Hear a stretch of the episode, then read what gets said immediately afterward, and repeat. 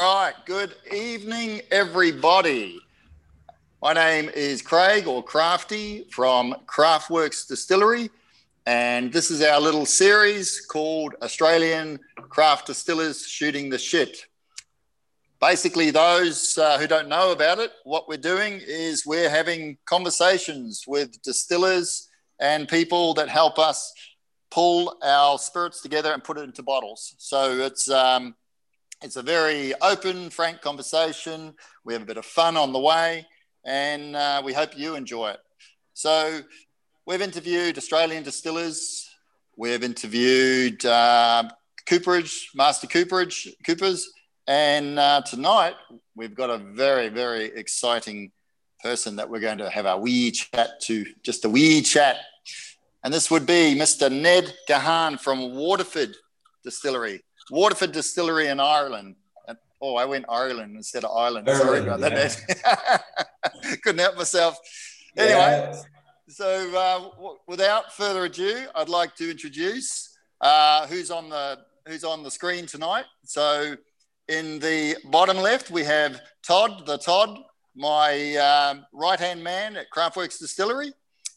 On the oh, that was the left. On the right is uh, Luke local nerd, whiskey lover, and IT support and holding this whole thing together. And without further ado, the man of the night that we're going to have some fun with tonight and ask some really good questions. Ned from Waterford. How are you, mate? Good crafty in yourself. Sláinte.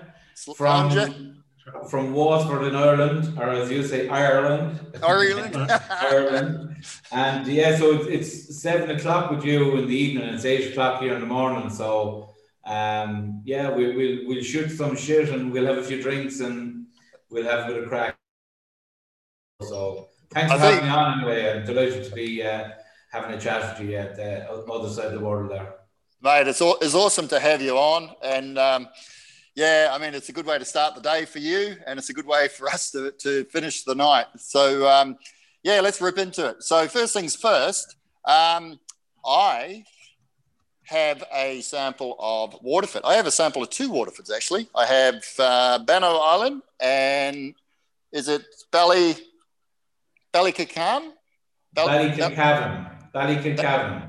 I've got that one as well. So I've just okay. poured Bannow Island 1.1 and you were saying a second ago that's what you've got in the glass as well. Yeah, so I have Bannow 1.1 as well, if people can see that. So wow. yeah, you you you sent a care package uh, of uh, of your own stuff over, but I didn't get it yet. So no. I said, rude, I said it'd be rude to have you drinking on your own. So I said I better pour something. So yeah, so we both have Bannow 1.1. So awesome. Well, I, as I said, um, I just poured this. Uh, I haven't actually tasted it yet, but uh, man, I'm loving the legs. I'm loving the legs and I'm loving the nose. I really yeah, am. so I suppose just on, on the oils on, on uh, what, what we ha- tend to have is we have really uh, good oils on our new make spirit and our whiskey. And what I what I would usually say, say is uh, the legs are like mine, slow and thick. So uh, that, that, that's uh, that, I think that's a good analogy for all the oils that we have on the, on the legs. But yeah, really good oils, really good legs. Yeah, and this I suppose was one of the first two releases that came out. So this is three years, seven months, and ten or eleven days old. Um, so yeah, really good nose on it. It's um, what's the ABV? 50 percent. Yeah, all our, all our whiskies are fifty percent non-chill filtered and uh, no colouring, so uh, natural whiskey. Right, excellent. All right, well let's let's yeah. let's start at the beginning. Why why I'm, I'm enjoying this and, and why you're enjoying yours. Um, so as I mentioned the, the other day, uh, I have a real soft spot for uh, Bruichladdich. Brook, Bruichladdich was uh, the ignition of my passion and that yeah, it's the reason I do what I do now. Uh, it just excited me, and it started with someone uh, at a masterclass telling the whole story of, of Laddie, uh, and this is in the days of Mark Reynier and um, and Jim McEwan, and um, now of course Mark's moved on uh, and created the Waterford uh, experience. Um, so take us right back to the start, if you could, and, and just how did it come about? How, how, did Mark turn up in Waterford and went, this is a damn good spot to open up a distillery and then engage with the local community? How, how did it all start? I, would be very intrigued to hear that. Yeah, yeah, I suppose we, we, we, go back to that. So I suppose it started, and uh, when, when, you're talking about Mark and you're talking about Waterford, you, you start with uh, Bruichladdich, and, and previous to that was wine. So Mark has been 20 years in the wine industry and then 20 years in the whiskey industry. So when Mark was in Bruichladdich, he, he revived it, I suppose. Uh, he tells the story of going to Bruichladdich uh, and, and on, uh, on, a, on a bike with his brother on a golfing holiday to have a look at the distillery because when he was the wine wine world, he came across Bruichladdich and it was the first whiskey that he kind of really uh, felt felt he had a connection with, I suppose. But when he got to Bruichladdich, it was closed, and uh, and, the sign that was uh, uh, plant closed was on, on it. But there was someone walking around, and Mark said, "Hello, I'm a big fan. Would it be possible to come in and have a look around?" And uh, there was someone there, and uh, and and told him to fuck off, like.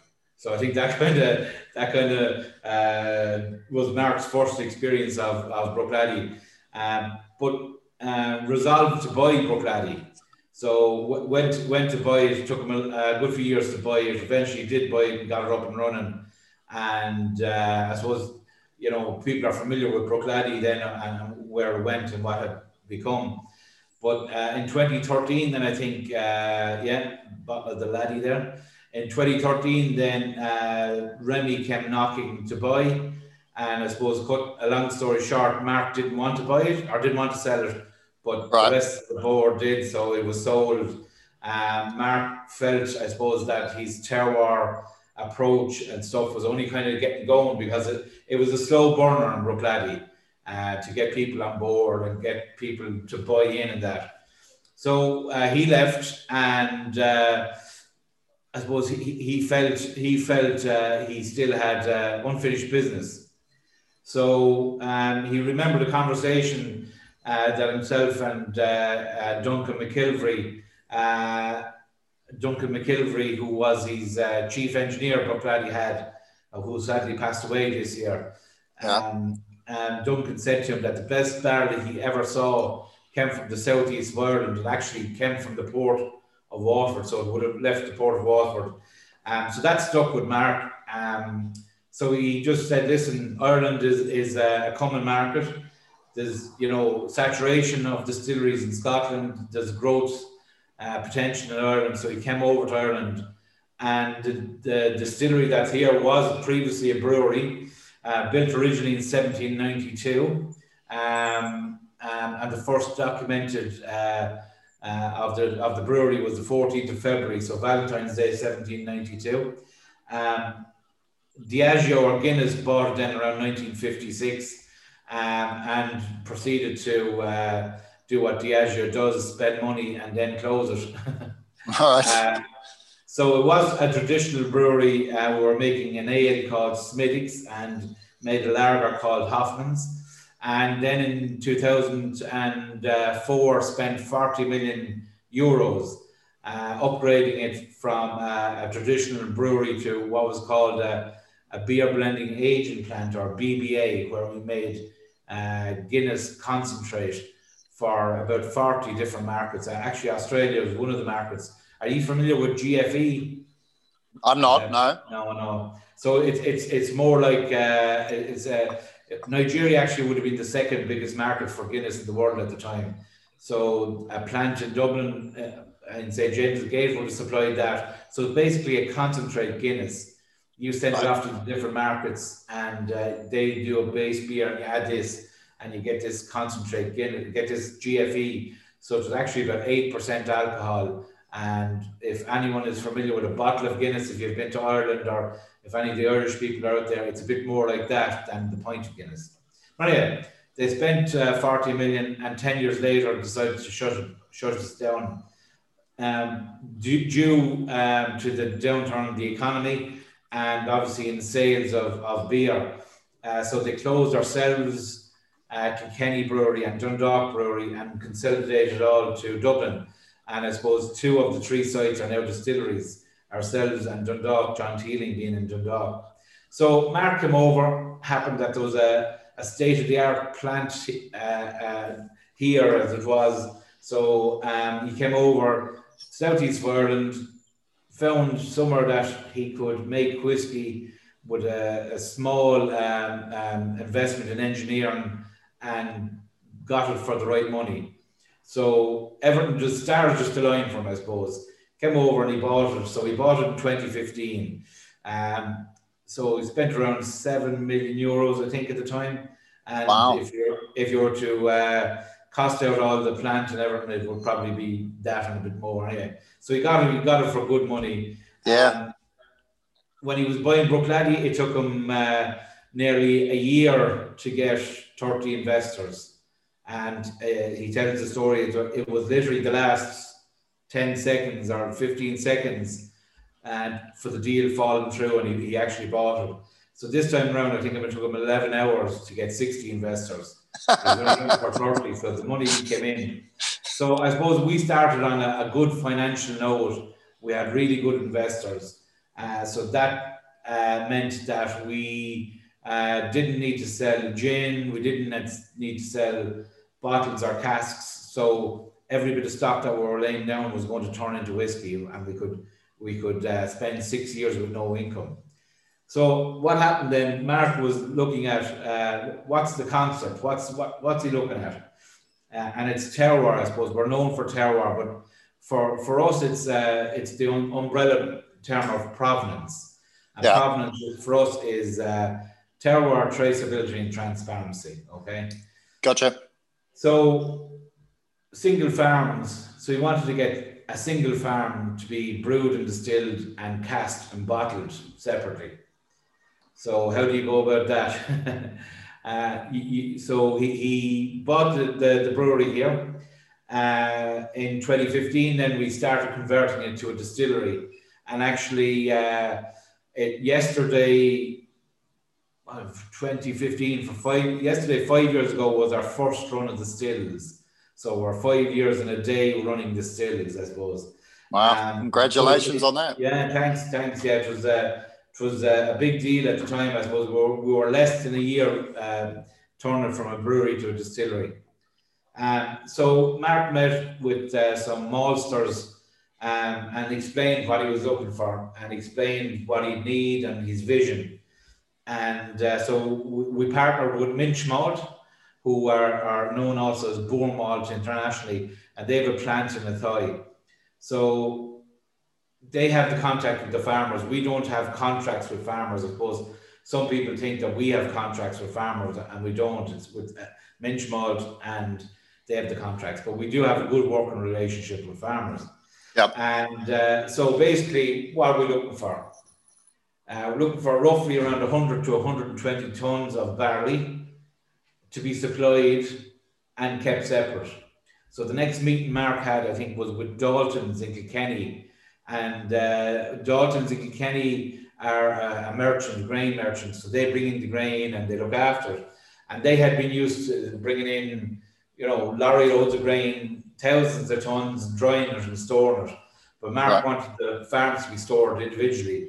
So the first challenge was to build something where uh, grain can be kept separate. So uh, they met Mark, I think, and shook hands in May 2015, and they asked him, "So when do you want this done?" And he said, "Well, for the harvest this year, which was August." So they just kicked into gear, and I suppose this whole project doesn't work without uh, Dalton's doing that and having that. Like.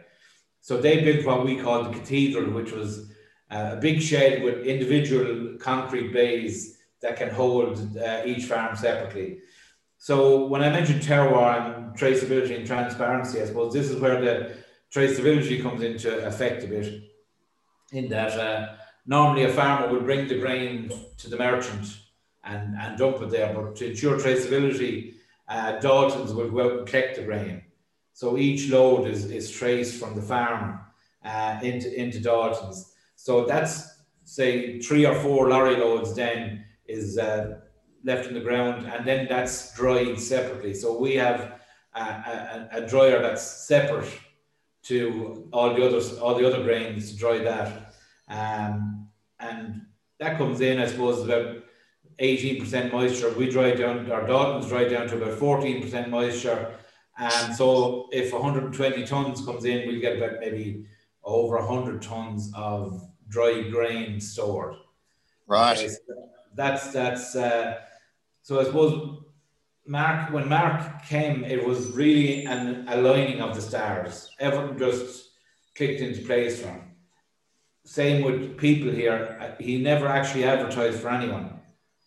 It was people who he met or just a happenstance, you know, or I know this person, they could be good and uh, you, you get a job. So it was just, I suppose, at the moment, there's probably about eight or 10 people working here who had worked here previously. So um, that, that was a help, I suppose. When we started initially, there was a few of us who had worked here previously, so that kind of helped get things up and running as well.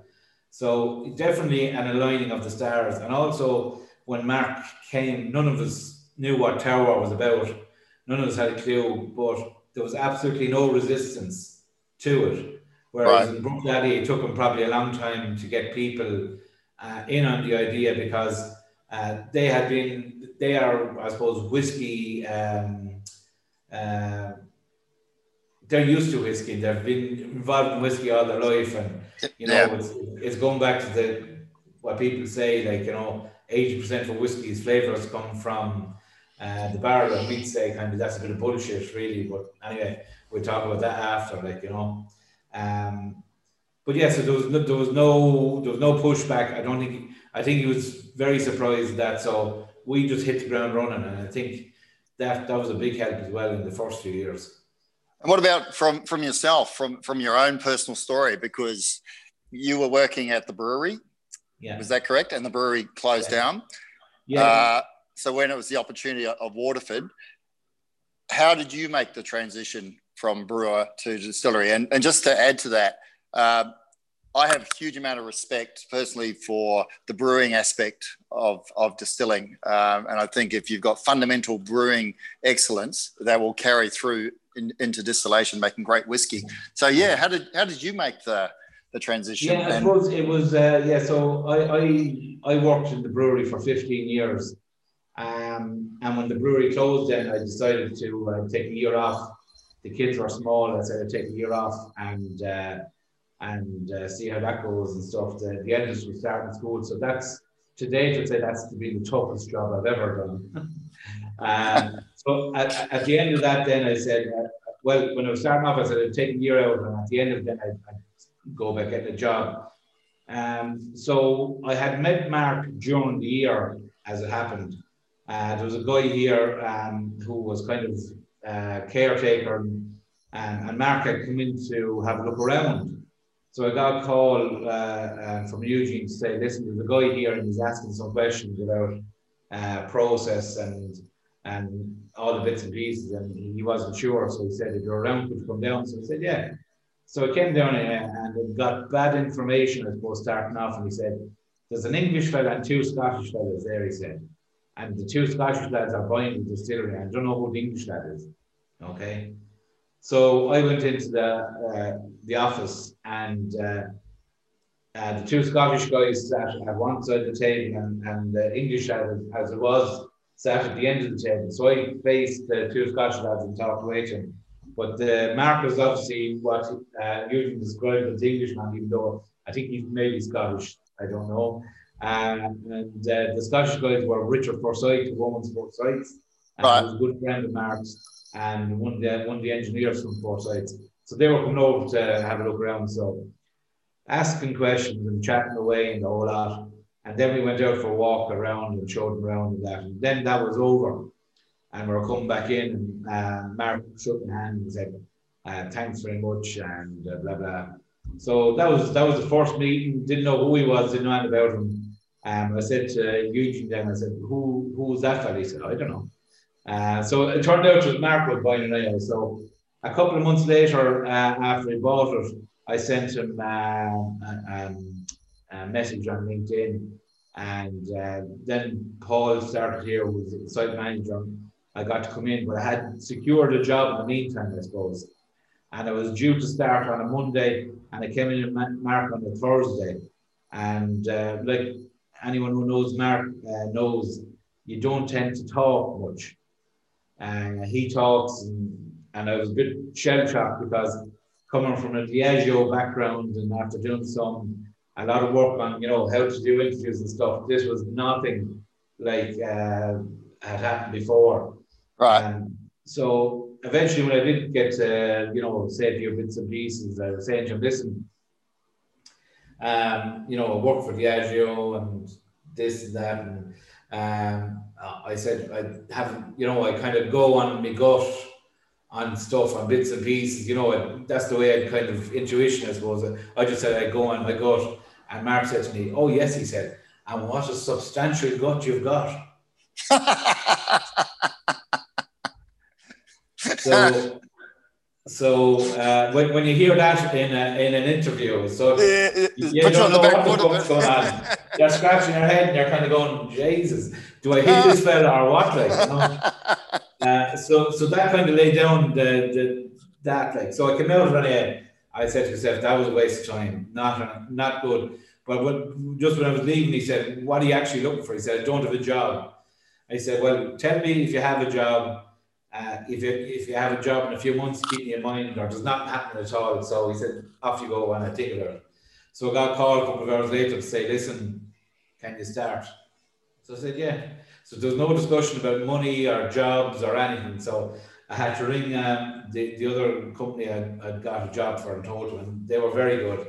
So I came in, and basically, when I started, uh, it was literally stripping uh, back the plant and helping Anthony and Paul get the place up and running um, um, from an engineering point of view. So I was a mulligan, I suppose. So after a couple of months, um, um Mark said to me, he said, uh, would you like to be head distiller? And I said, uh, yeah, sure, why not? Like, you know. So I suppose uh, it, it, was a bit of a punt because Mark, Mark had uh, uh, envisaged, uh, say, a chief engineer, a site manager, a head brewer, and a head distiller. Right. So at the time, Lisa Ryan was here. She was the head brewer, um, and I think the plan was to bring someone in from Scotland to do distilling. Um, and Mark did say, listen, he said, I'm taking a punt on this, he said. Uh, this is, you know, obviously the board or whatever maybe wanted uh, um, um, a head distiller to come in from uh, Scotland with experience. But I think what I kind of figured out afterwards was I think Mark wanted virgin eyes or fresh eyes at it. You know, yeah. not to be not to be clouded by you know previous experiences or what people thought of whiskey was to come at it with fresh eyes. And what he wanted to was someone who could actually distill. You know, so I had, you know, the brewing and the distilling, like if, if someone was off sick, uh, Neil, who's the head brewer now, can do can do run the run the show, or I can run the show. And I think that's what he wanted. He wants someone who who would be first and foremost uh, able to do distilling and brewing and understand all that. So that was, uh, I suppose, that was kind of maybe six months into 2015. So that was my first introduction to uh, distilling. So it's been a learning curve uh, every day since. Um, so that that was a bit of an eye opener, and uh, yeah, it's it's going okay. Uh, it's it's great. It um, going back to what you were saying about Terroir, uh, which uh, I'm going to come at a different different perspective. Um, so there's there's schools of thought. Uh, there's the school. This is how I perceive it. There's schools of thought of terroir and and grain, and grain does actually impact flavour. And the other school of thought is the further you go down the manufacturing process of whiskey, the less impact it has on the overall flavour profile. So grain has no impact at all. What you're doing is you're proving that grain does contribute to flavor substantially. Um, and you're proving terroir is a real thing. It's not a marketing spin thing. There must have been a wall of resistance from traditional um, distilleries, uh, industrial distilleries that didn't subscribe to terroir. and subscribe to the fact that the barrel is king and it's, it's all to do with the barrel and, and barley is really just contribution of alcohol and nothing else. How have you managed to get your message across and push through that that, that wall of opposition? Because you you obviously have done that. Um, you know, on a, on a world scale, people talk about Waterford and what Waterford is doing. So how how has that been done? Yeah, I, I suppose um, baby steps. I suppose is probably the you know the starting point.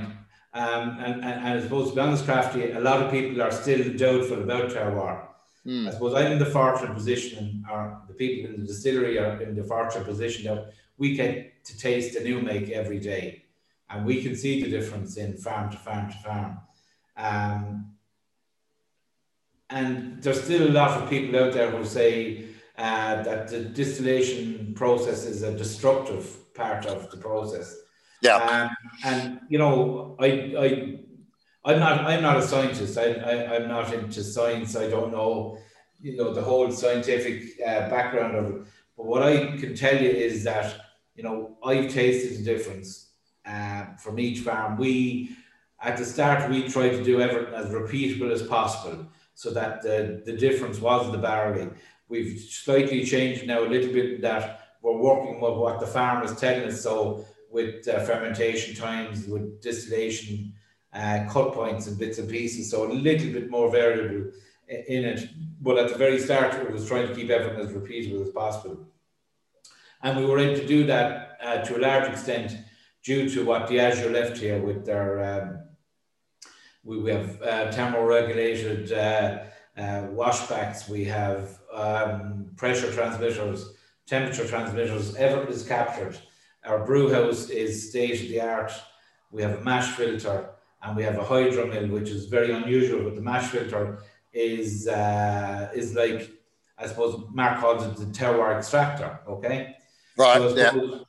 Um, when we're looking at terroir and people's opposition to it, Mark has always said we're going to get knocked, and we're, terroir is going to be um, taken and used in the wrong uh, context from our point of view. Right. So, with that in mind, Mark looked at um, um, doing a terroir project. Okay, so we're probably we're just over three years into that now, and basically what it is is uh, to scientifically prove that terroir exists in uh, malt and barley for Irish malt and barley for whiskey. For okay, so um, there was a guy called Dr. Dustin Howard in Oregon State University who Mark had uh, read uh, some um, findings on, and he had done something similar in craft beer in Oregon in, in, in America. So he made contact with him and asked him would he be interested. So that kind of got the ball rolling. Neil Conway, the head brewer, then has kind of run with it um, uh, since, since since that, I suppose. So what we're looking at is uh,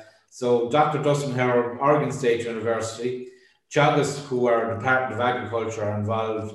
We have Tatlock and Thomson, who are uh, uh, in Scotland, who do independent uh, analysis and stuff. So we have and Minch Malt, obviously, who are the maltsters. So we have two sites, one in uh, Athy in uh, the Midlands of Ireland, and one in Bunclody, which is in the southeast, which is in Wexford. We have two sites there, and we have two crop varieties and that are grown there. And then they're micro uh, brewed and, and, fermented and and uh, and distilled, and the findings then uh, go to ourselves, uh, or the spirit goes to ourselves, um, Minch Malt, or sorry, ourselves, uh, Dustin and Tatlock and Thomson and Teagasc, okay? So um, Teagasc did um, a full chemical analysis of the spirit, okay? Right. So gas chromatography, full on science, the whole lot. Uh, we had a tasting panel and we did tastings on it and scored it. And we sent off the findings then to Dustin, who breaks it down. And he also does his work in Oregon. So at the end of it, we're going to have um, a peer review paper. So that's the important thing. As much as we want to say to Dustin, listen, say this or show that, and the same to Teagasc, they can't because it's a peer review paper that Dustin is going to uh, give. We were hoping to have it during the year, but obviously COVID messed that up. So it's peer review paper to say terroir exists, and these are the reasons why terroir exists. So I suppose that's the big thing. Mark wants a piece of paper to to wave at people and show them. Um, from uh, another point of view, I suppose some people are not interested in terroir. Some people just like the taste of whiskey, or like the provenance, or like you know the fact that we can trace a whiskey back to a field and the date was sown and everything along. And other people don't give a flying feck, like they just like the taste of the whiskey. Yeah. So there's, there's every kind of person out there, but uh, I suppose there will be always doubters. For me, in, in when I'm distilling, I would hate to think that I was uh, destroying something. The way I look at it is, it's like a, a, a chef.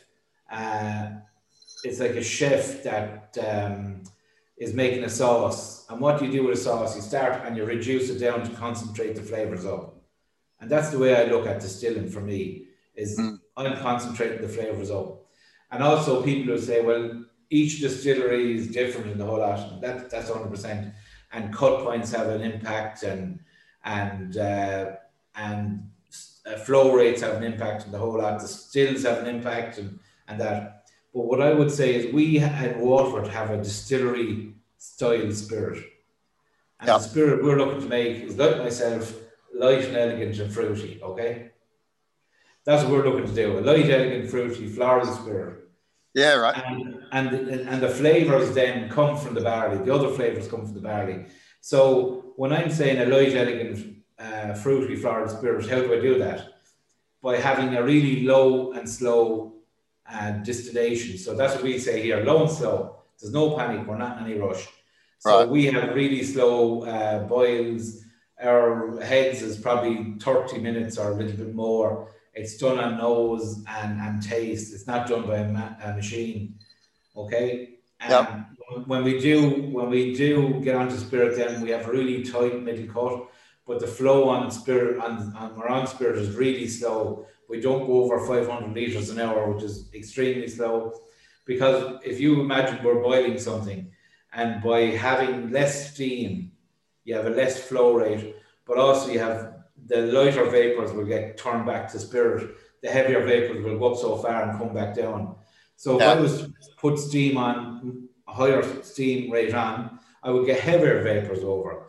But to me, that's a distillery style rather than flavor our cut point then is fairly high. We'll cut at uh, about 65 and a half to 66. You could go down to 62 or 63 if you wanted. Yeah. If You're looking for a really heavy, dour, papery, fainty spirit. But that's the spirit, that's the style of spirit rather than the flavor, if, if, you, if you get me. Totally. The, the, style, the style of, of spirit. Um, yeah. You know, to, to give you some idea, so my mash bill is is based on um, a stout beer. I started with a stout beer, broke it back um, to just barley, and I I embarked on a on a two year experiment uh, using uh, base malts, roasted malts, specialty malts, and at the end of the two years, uh, convinced myself and Todd, my good mate, that yes, the flavors of, of barley do come through in, in distillation, and, that, that's you know that's that's roasted in that. Um, and so we've got a, a, a unique style of um, whiskey we're making. And in Australia, um, there's a lot of distilleries that are pushing the envelope and, and going different ways and, and making different uh, distillates and making different uh, whiskies. And it's not just Australia, it's global. And, and that, I think that's one of the most exciting things that's going on right now is um, people pushing the envelope, you know, trying different things and, and uh, developing their own styles and taking it different ways. Hey, just to change the subject though, I want to go to barrels, talk about barrels. Because, um, you know, we hear the, the traditional marketing thing is uh, barrels account for 65, 70% of flavor in a, in a final product. Um, I'm, I'm leaning more to like 60%, 55% um, based on, on what I'm experiencing. And I know with Waterford, you've got a really interesting wood policy. Um, you know, you're using uh, first fill American, you're using virgin oak, you're using uh, fortifieds, and using uh, French oak. Is it a standard approach, uh, the ratios that, that you're applying there, or you're, you're playing around with the barrel ratios? So I, I, I, suppose yeah, the casks and I suppose the eighty percent and and that and you'll be surprised when I say this one. we reckon that 100%, I'm going to say this uh-huh. maybe a couple of times. Yes, reckon, we reckon 100% of a spirit's time is influenced by its, its, its time in wood. All right, and I'll pause okay. and I'll think about that. Yeah, carry on. so, so what do I mean by that? So a cask influences the spirit.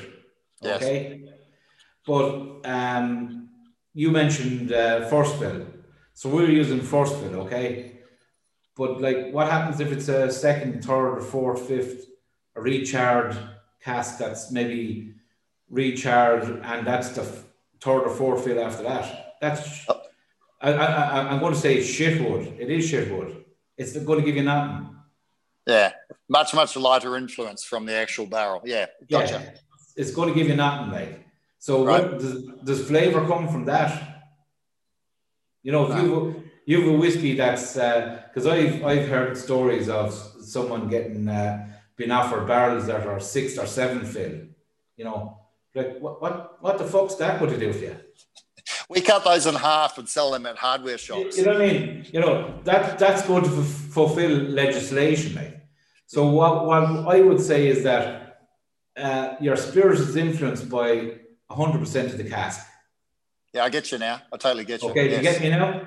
Yeah. So the other thing I can't avoid either is when people say, uh, or when you go on a distillery tour and you see uh, Uh, a thing with this is the color after one year, and this is the color after five, and this is the color after ten, and this is the color after twenty, and it's bullshit. Yeah, depends because, on the wood. Yeah, well, it depends on the wood, but if you have a cask in a first fill cask, American cask, it's going to get a color. Whiskey you get its color in its first six to twelve months, and it's not going to change much after that. We yeah. have we have virgin American oak casks there. I should have a sample. I don't. We have a virgin American oak cask there that's been filled for three years, and sometimes it's not darker than some of the whiskies are out there. That has been in a first fill cask. So what's influencing that? Caramel E150 is influencing that. Yeah. So, okay. Okay. Yeah. So what I would say is uh, the initial question you asked Crafty was uh, the wood policy. Okay, so I got kind of sidetracked a little bit there. So when we started, we had uh, the farm was split into fifty percent. A farm which would be roughly around two hundred casks. Okay, is uh, fifty percent American first fill. So we get our casks from Kelvin and Speyside in America, and they're only first fill casks and they're non-rinse casks because rinsing is becoming an, an issue now as well because uh, I'm not sure if you're familiar with rinsing. Um, no, no, I'm not. Please okay. elaborate. So rinsing is, is a, thing in in uh, in uh, in America where uh, they dump a cask and they put water into the cask after. Right. Okay. And the right. water will extract the alcohol that has gone into the wood, and you get uh, maybe a couple of percent ABV out of it, but they're extracting that, they're not leaving it in the cask. And that's what rinsing is. So it's not just rinsing out the cask, it's actually leaving water in there to extract um, uh, the alcohol, the last bit of alcohol out of the wood. And they right. do it with temperatures in, in, in America and stuff.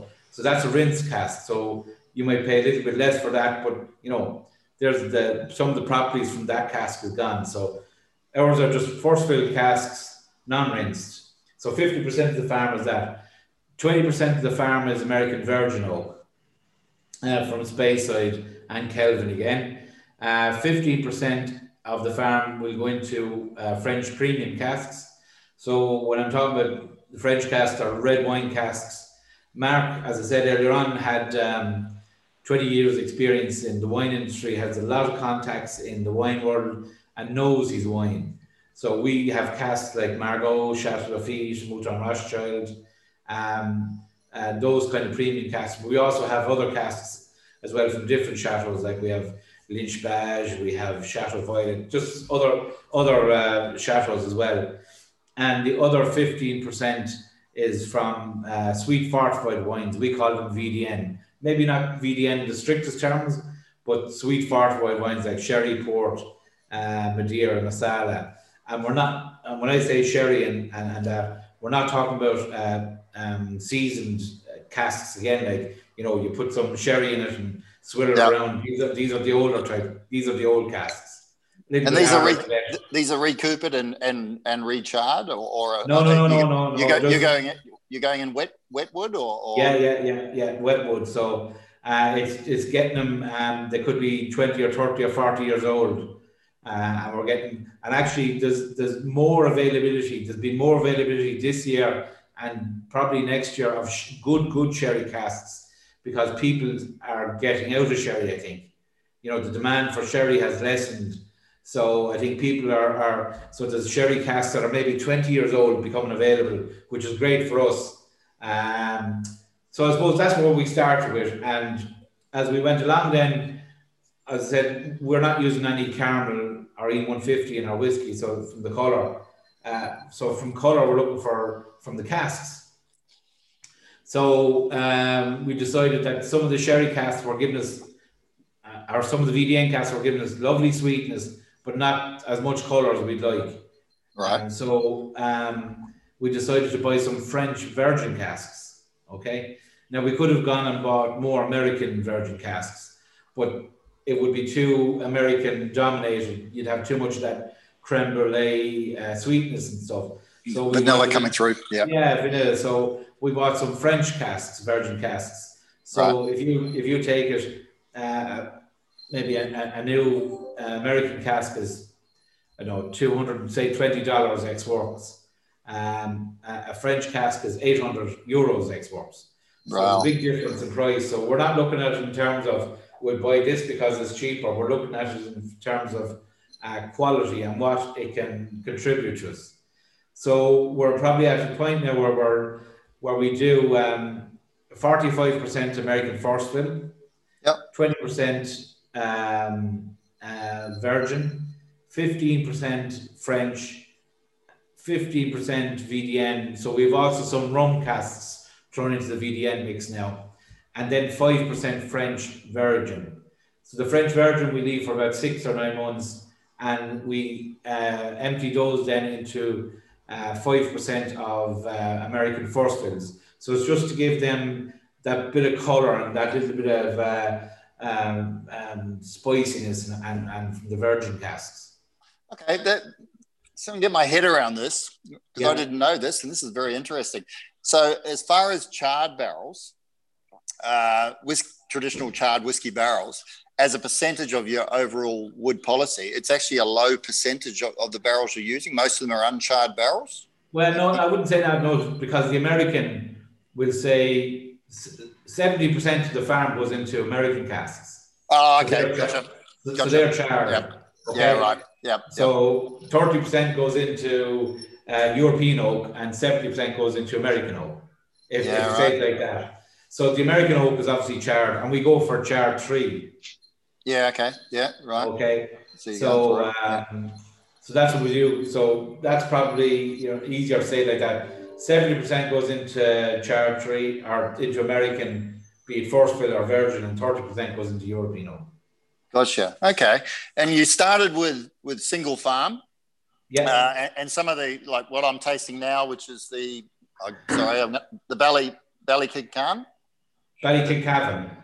Kevin, yeah. So I'm trying that now, and and that is quite different than than the Bannow Island. So I, I understand I understand you're, you're, you're seeing a difference in the whiskey, you know, purely from well, from, from the just, on the, just on the Ballykilcavan one is slightly different on the single farm releases because the Ballykilcavan was the second farm that we did. Right. And we didn't we didn't have American virgin casks for that, so there's no American virgin in that one. Right. That okay. one is just uh, American first fill, VDN, and French. So it's, it's going to be slightly different. Okay. The other thing then with uh, Ballykilcavan, it was the second farm we did, so we're kind of, you know, running in the stills and finding our feet a little bit as well. Like, so it's going to be a little bit different. I quite like Ballykilcavan. I think people have kind of uh, pushed the Ballykilcavan down down the pecking order a little bit. Um, like for me, the Bannow Island is very fruity and floral. It's very pleasing. Yeah. Like you know, on the nose for Barry, for Bannow.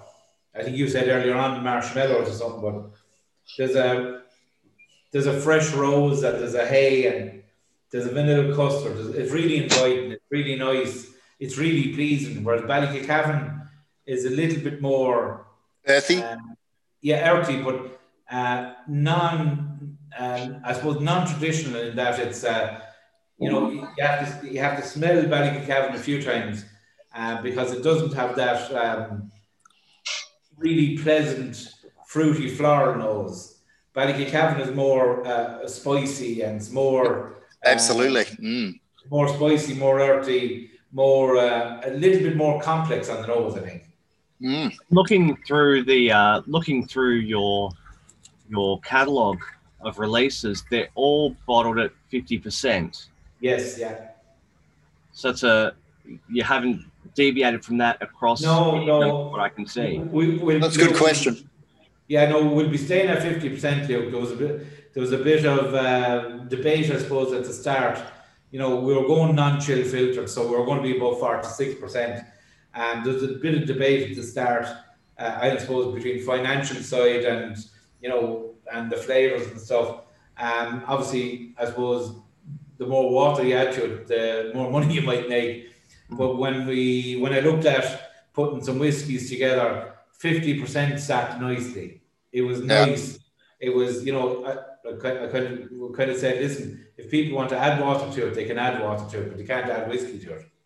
Okay, so fifty percent when we put some buttons together just sat nicely, drank nicely. If you added a drop or two of water, grand, but they're still you know uh, around the fifty percent. So yeah, all our releases will be at 50%. Um, never say never, I suppose, but you know, we won't be doing at the moment we won't be doing any any cask strength releases because if we were to do a cask strength release, we'd probably be at about uh, 67% now because we don't break it down to 63.5% when we cask. We cask at full strength. So if if, if we if we get uh, runs that are say 72%, it goes into the cask at 72% which is unusual, I suppose, and different to a lot of distilleries as well. How do you yeah. find that from, from tannin extraction? Do, do, is yeah. that problematic at all? Have you had any experiences with tannin extraction at 72? No, no, not, not at the moment. Again, it's going back to the casks. Buy good wood. So yeah. it's, it's, it's, it's, it sounds simple. It's not simple, but like good barley. Yeah.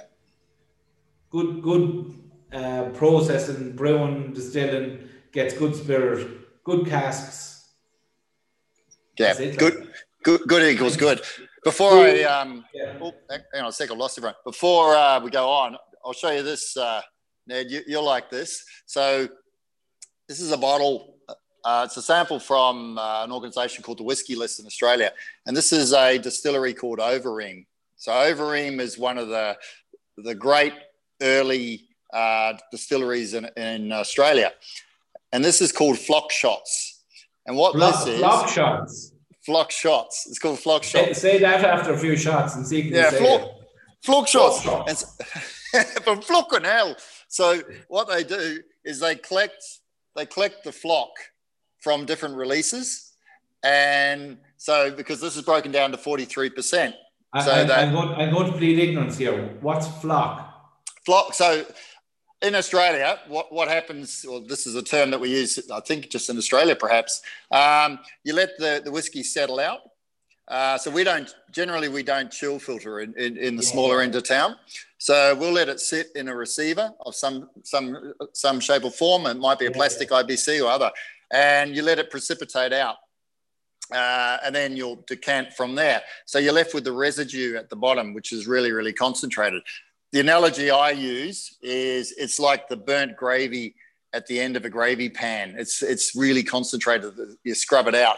So Overeem collect it, and they did a release called Flock Shots, um, which is just collecting it and then they bottle it. So it's as cloudy as all fuck.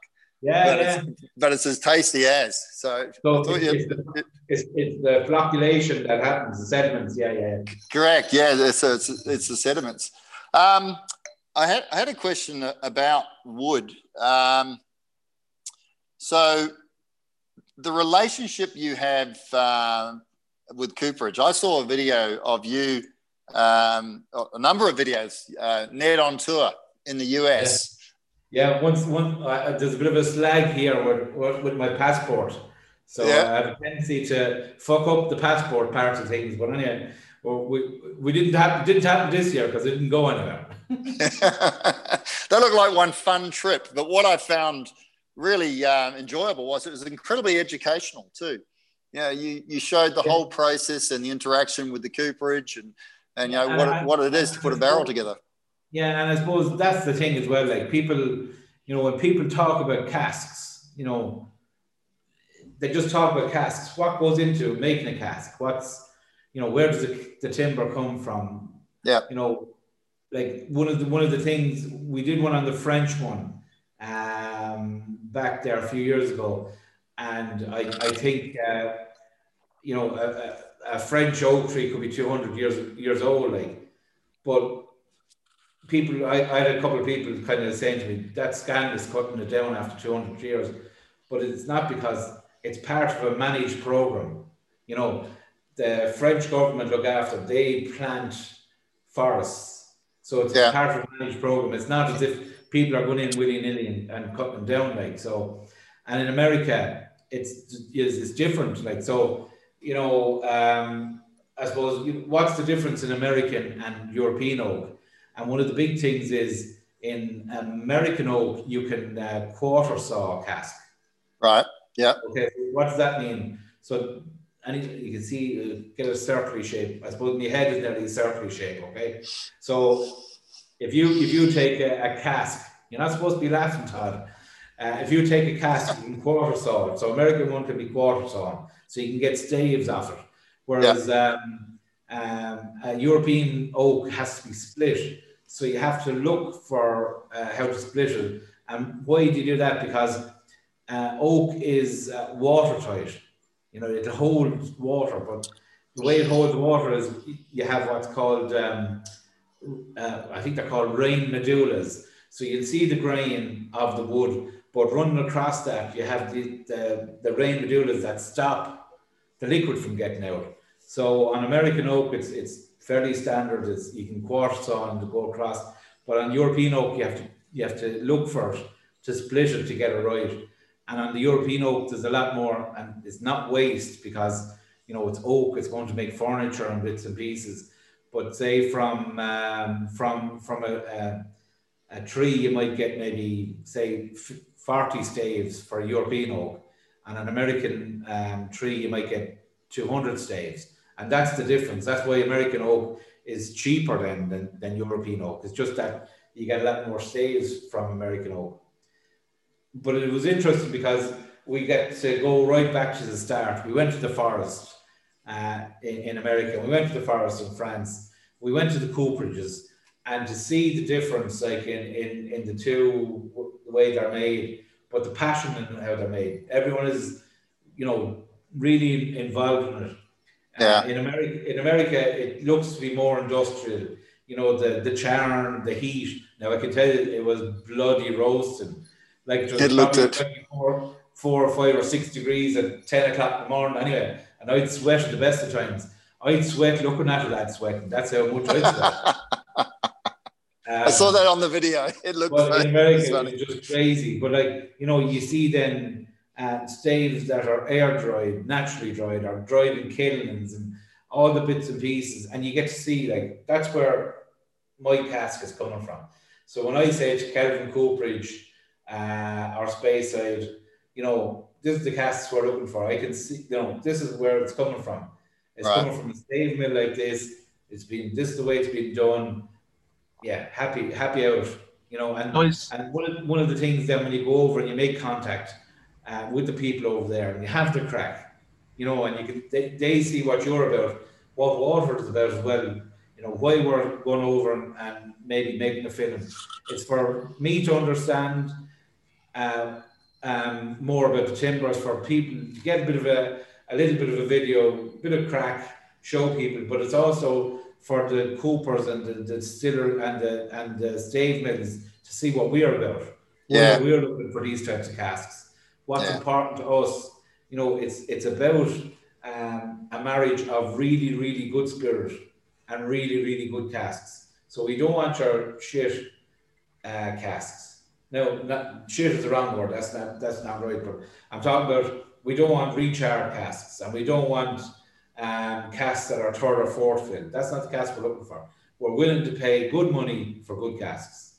But you're invest you're investing in relationships as well, um, and that's a big thing here in Australia. Uh, yeah. Our malt, our maltsters, our, our coopers, we have very good personal relationships, and yeah, by having those relationships, um, it, it, just makes it a lot easier, doesn't it? You, you know, you can ask questions, you, you, you know each other's point of view, you know what you're trying to do, and you're all and working suppose, to the common direction. Yeah, and I suppose if we look at craft, you know, what is craft? We're not craft, but we are.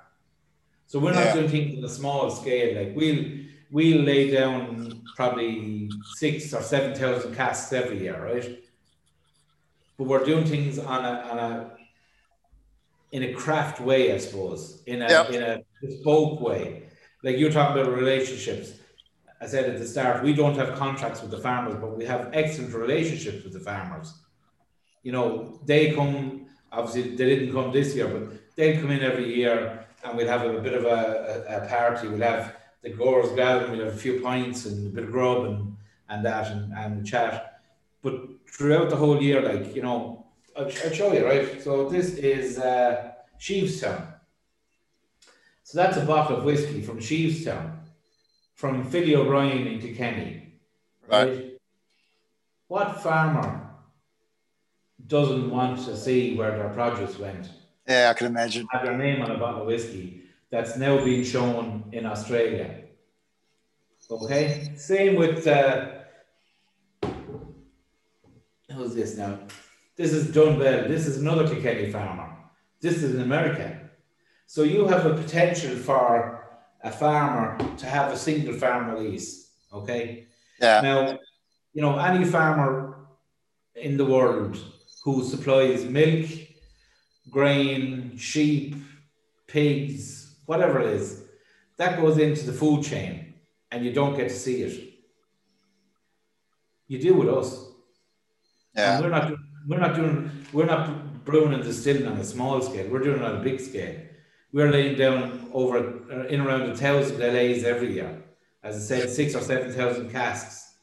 So wow. we can show, we can show Philly O'Brien's fields the day that they were sown, the seeding rate, the fertilizers, the chemicals, when it was harvested, when it was bought into the, the into into Dalton's, how it was dried, how long it was stored, when it was malted, how it was brewed, how it was fermented, how it was distilled, what casks it went into, and what your bottle of whiskey, uh, what the breakdown of the casks are. Full traceability, full transparency, back to Philly O'Brien's field. It's impressive. And the, farmers, fantastic they want to be involved in that. They're our first salespeople. Like you, you asked um, earlier on about terroir and, and getting people involved in that, and it starts with the farmers. Like, you know, mm. you know, they they farmers don't make a lot of money. Some of them make money and some of them don't and stuff. But you know, most people farm the land because they have a passion for it. They love it. Yeah. You know, it, it's in their blood. It's in their family. And when you see people going going out and they're not quite singing to the barley, but they're looking after really well for you because they feel they have a relationship with us. Because they can come in and they can um, taste our new make spirit. You know, if, if they're lucky enough to get a, a single farm release, we'll give them a few bottles.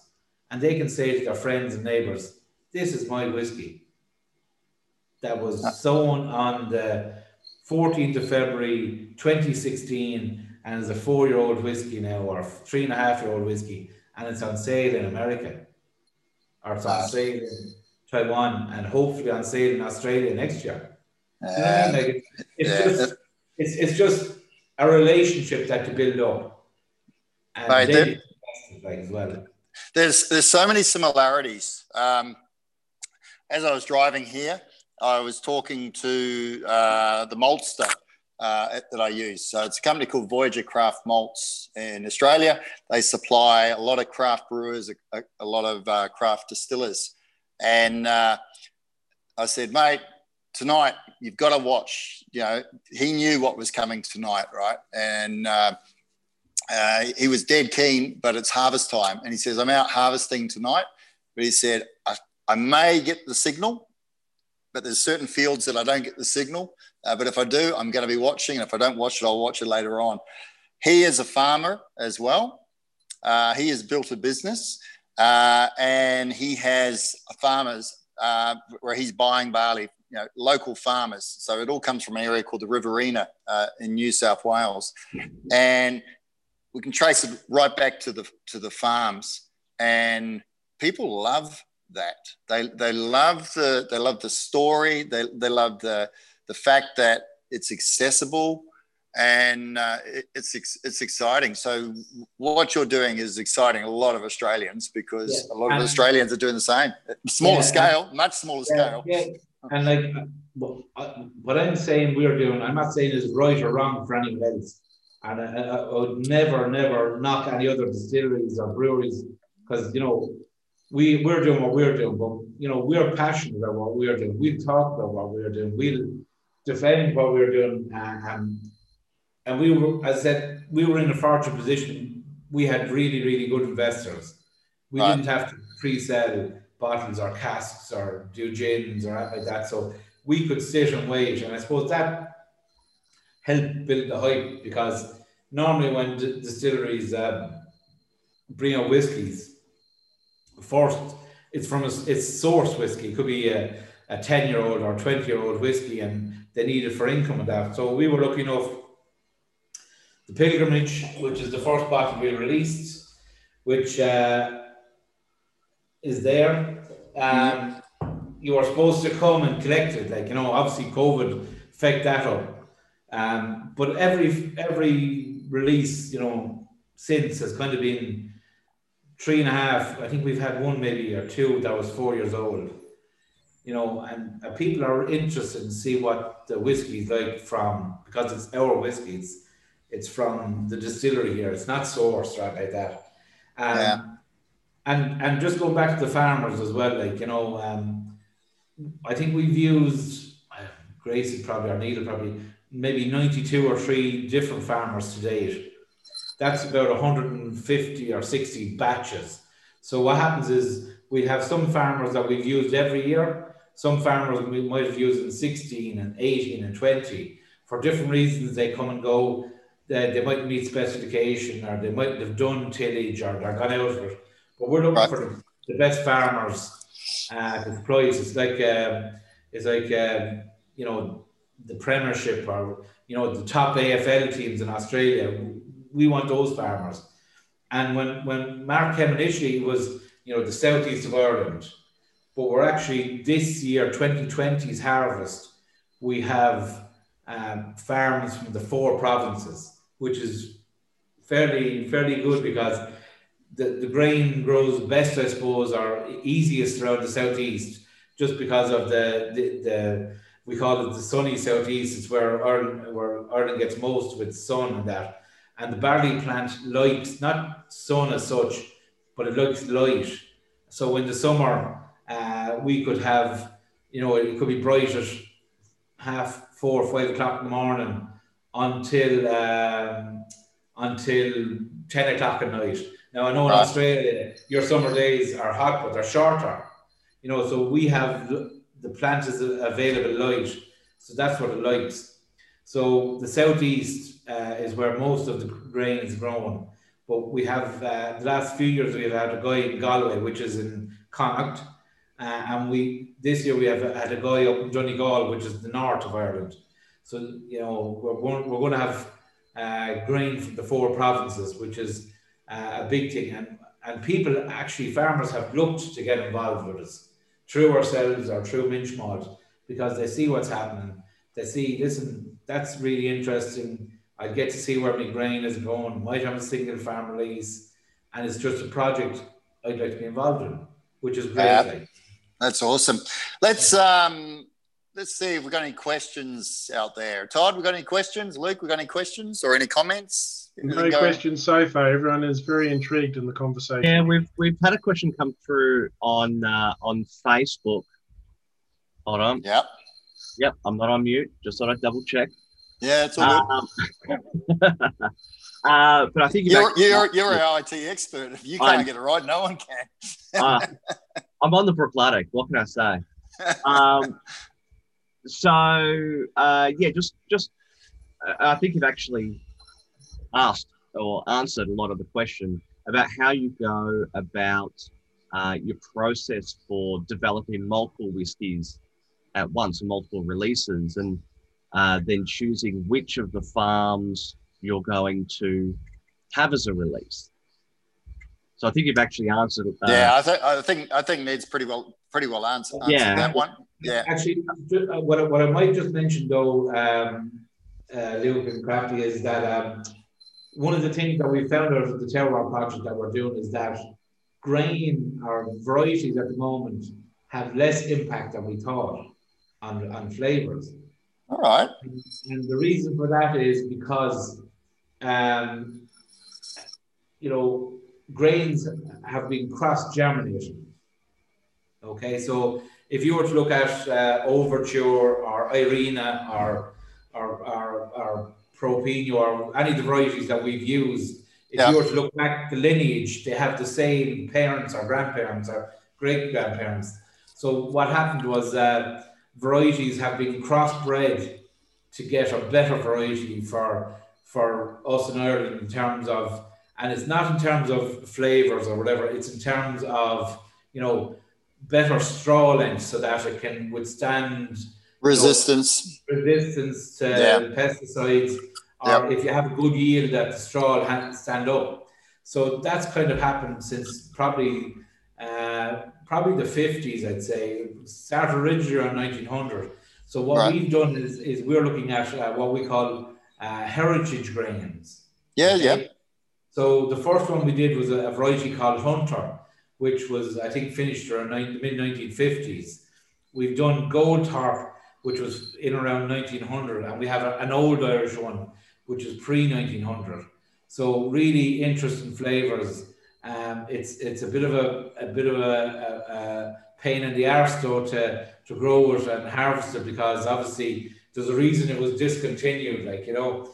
Uh, so so what that involves is going back and getting about 25 grams of grain and spending a few years growing it up. So minch malt do that first. Um, so we're investing in that as well, just to see the different flavors from those grains, and those are really interesting. Um, obviously, the yield is shy. You get maybe Yeah. 0.8 or a ton to the acre, where you get three or three and a half tons to the acre of convention, like you know. So there's a big investment. We're doing a big investment in that, just to see what the flavors are like. Yeah, right. So, No, that's And- very cool. So a question that's come in from uh, from Zoom there. Um, Are there any wild aspects to your yeast strains? Good question. No, w- we um, the only wild stuff in the, in in in the in the distillery are some of the lads that are here, um, and, and and that's about it, I suppose. But no, we use uh, we use a standard distilling yeast from uh, uh, oh Jesus, uh, Mauri Mauri yeast. Uh, so it's just a distilling yeast. Yep. Again, the reason we're, we're using it is because yeast can change flavors and that. So we're just we're just looking for consistency we were playing with the idea of uh, when Diageo left they left uh, a yeast propagation plant here, so we could uh, propagate our own yeast up, and we were looking at maybe looking at the yeast side of it. But I think the grain, um, the heritage grains, has kind of taken over as being a bit more interesting, and especially when we when we uh, kind of discovered from the terroir project, you know, the impact of the grain variety had less of an impact than we thought. So we're kind of focusing on the grain more so than the yeast now. Like you can use yeast, you can use wild yeast, you can use wine yeast and stuff, but uh, we're kind of we're not looking at that at the moment. So it's just uh, straightforward uh, distiller's yeast that we're using. Hey, And look, you, being, you got Luke. sorry, being a Irish uh, distillery, uh, I assume you're triple distilled. No, I should have said Double. Do your research. Do your research. That's a good question. I think I think actually Luke Luke is Luke knows this and he was only prompting me to say it. So thanks, Luke. So Irish whiskey uh, can be doubled or triple distilled, and whiskey can be spelled with or without an E. Now, a lot of people have given out to us that's not the way to spell whiskey. And even um, the Irish ambassador to America pulled, went to pull us up on it there a while ago. And he's actually from Waterford. That's not the way you spell whiskey. So we promptly said, well, yes, it is. you can spell it with or without an E. Um, so we double distill. Um, why did we double distill? I suppose we had two stills available.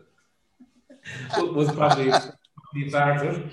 Um, so the two stills were, were, were built in um, 1972 uh, for Inverleven Distillery and worked on and off for about 19 years. So when Mark was in Bruichladdich and getting it back up and running, a guy called Demolition Dave uh, um, told told him that he was getting he was knocking an Inverleven distillery and you're looking for stuff. So if you go, I'll sell you whatever bits and pieces you want.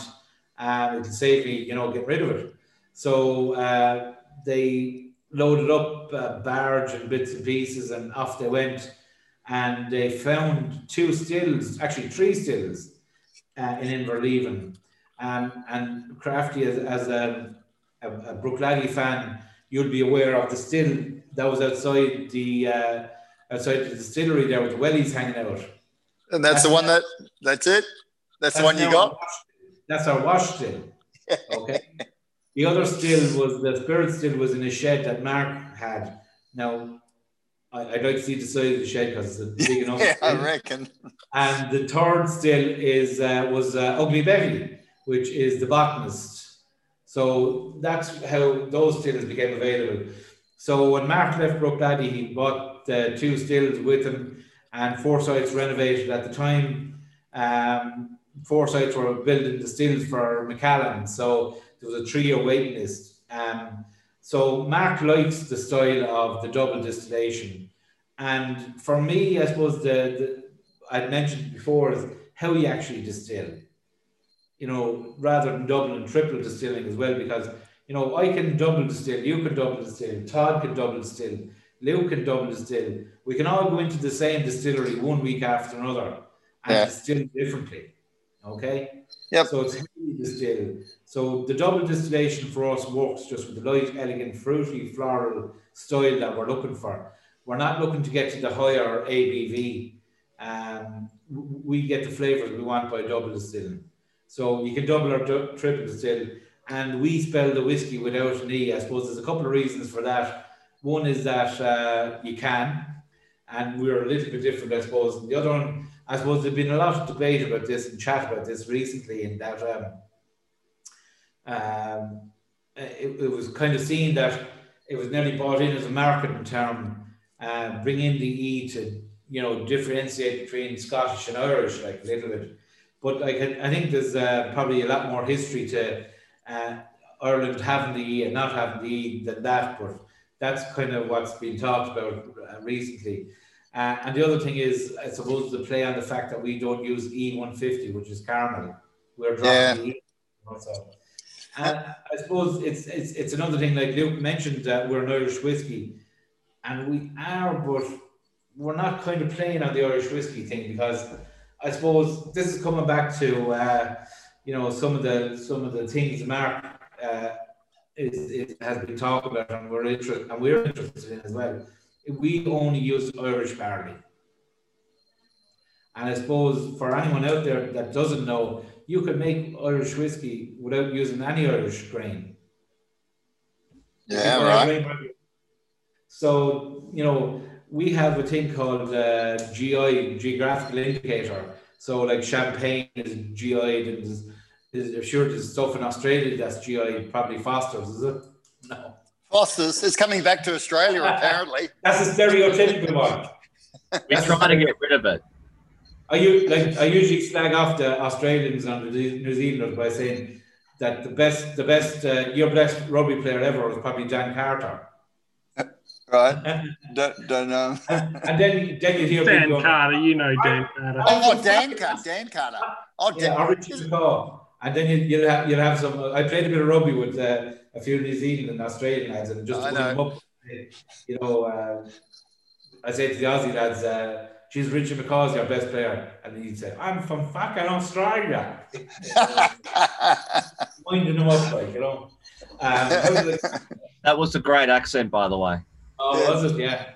Uh, give me another few minutes, and I'll. I'll, I'll, I'll hey, I gotta, I gotta ask the question. What's with the blue bottle? And Now I love the blue bottle. When I first saw the blue bottle, I thought that really stands out. That, that is so different. It's so elegant, and, and I love the different color schemes on, on the bottle. Where did it come from? What's that all about? So I suppose going back to the, the when I mentioned there a minute ago about E150 and the color of whiskey. So we're going for a natural color, like Yeah, uh, we're not looking for consistency. I suppose that's one thing in, in our whiskies that we're not looking for a consistency on every bottle. We're looking just to uh, promote what the farm is telling us and the flavors the farm gives us. So by having a blue bottle, you can't see the color of whiskey. So if you have someone in, in, in a pub or in a shop and they go, "Hmm, I think I'll buy that one because it looks old or it Yes. looks, you know, they're not maybe nec- necessarily going to get what we're about. So Mark didn't want people buying the whiskey and the color of it. So the blue bottle um, disguises the color of it. I suppose blue is uh, a Waterford color. So the Waterford colours in Waterford are, are blue and white. And I should mention at this stage, if anyone is uh, on from uh, internationally or Ireland or ever that, Waterford are actually in the hurling All Ireland this weekend, which is uh, which is a big thing. It's it's probably like uh, it's like the grand final in the AFL probably or something like that. Okay. Take your word for that one. Yeah, Waterford are in the final, and it's normally on in uh, the start of uh, September, and end of August, but with COVID, it's been pushed back. So they're in the All Ireland this year against Limerick, and so we should give them a shout. Even though I'm a Kilkenny man, uh, I still wish Waterford all the best. Uh, so that's on this weekend. So it's it's a nod to Waterford as well. A blue colour is that, but primarily it's to it's to uh, not show the colour of whiskey. Yeah, right. Okay. Well. Yeah. Now with the, Uh, with the, with the uh, um, Um, you go, Todd. Crafty, there's another question from Zoom. It's um, oh, yep. Okay, go. to, to Ned. Uh, does Waterford use unmalted and malted barleys? No, 100% single malt. So all malted barley. And I suppose the, the other thing is we, when I talk about um, single farms, we also, the plan is to do a, a cuvee, which is a mixture of farms. And uh, sometimes I might say it's a blend of farms, but it's still single malt because it's only, it's, you know, we're a single malt distillery. So I think some people think when when they hear a blend of farms, they might think of a blended whiskey, which is a different category altogether. So Yeah. uh, only only only single malt. But actually, I was just uh, uh, saying there earlier on about the GI and the geographical indicator, um, and the grains that. So you don't have to use Irish grains, but we, we use Irish grains. So we, we would like you know a, a separate or subcategory to say you know this is only Irish produce in terms of the grains, like you know what I mean. So uh, that's not there at the moment because obviously there's not a, there's probably not enough grain to keep uh, every distillery going, which is fine. But I think people would like to know, you know, this is only Irish grain, or this is uh, uh, eighty percent Irish grain, or fifty percent Irish grain, and stuff like so. The, the, there's a bit of that so as well. So if we have a bad harvest, or the farmers have a bad harvest, which has happened over the years, Yeah. we're going to get less spirit yield, and uh, we'll get obviously different flavors. But if the if the Irish harvest was collapsed altogether, we just unfortunately we wouldn't have grain. Mm. No, it's a challenge. I got a que- I got a question um, about the Waterford. Uh, yeah, the water the Waterford flavour. So a new distillery breaks onto onto the scene, and the expectation is a distillery will have a certain flavour profile. All right. you've gone a, a different line with, with, you're releasing lots of individual releases, farm releases, and, and blends of farms. So, is there now, or will there be in the future, a standard Waterford release, which will be you'll pick it up and go, yeah, that's a Waterford. I know that's a Waterford. Can you see those days coming, or will you continue with the with the the way you're going? No one, yes. No one, yes. I tell you why, no one, yes, because, and I suppose this is the one. Uh, this is my first uh, whiskey job. So these are my the first whiskies I've ever made. Okay, so I. I put They're your baby. These are your babies. These ones. Yeah, yeah, These- yeah, yeah, yeah.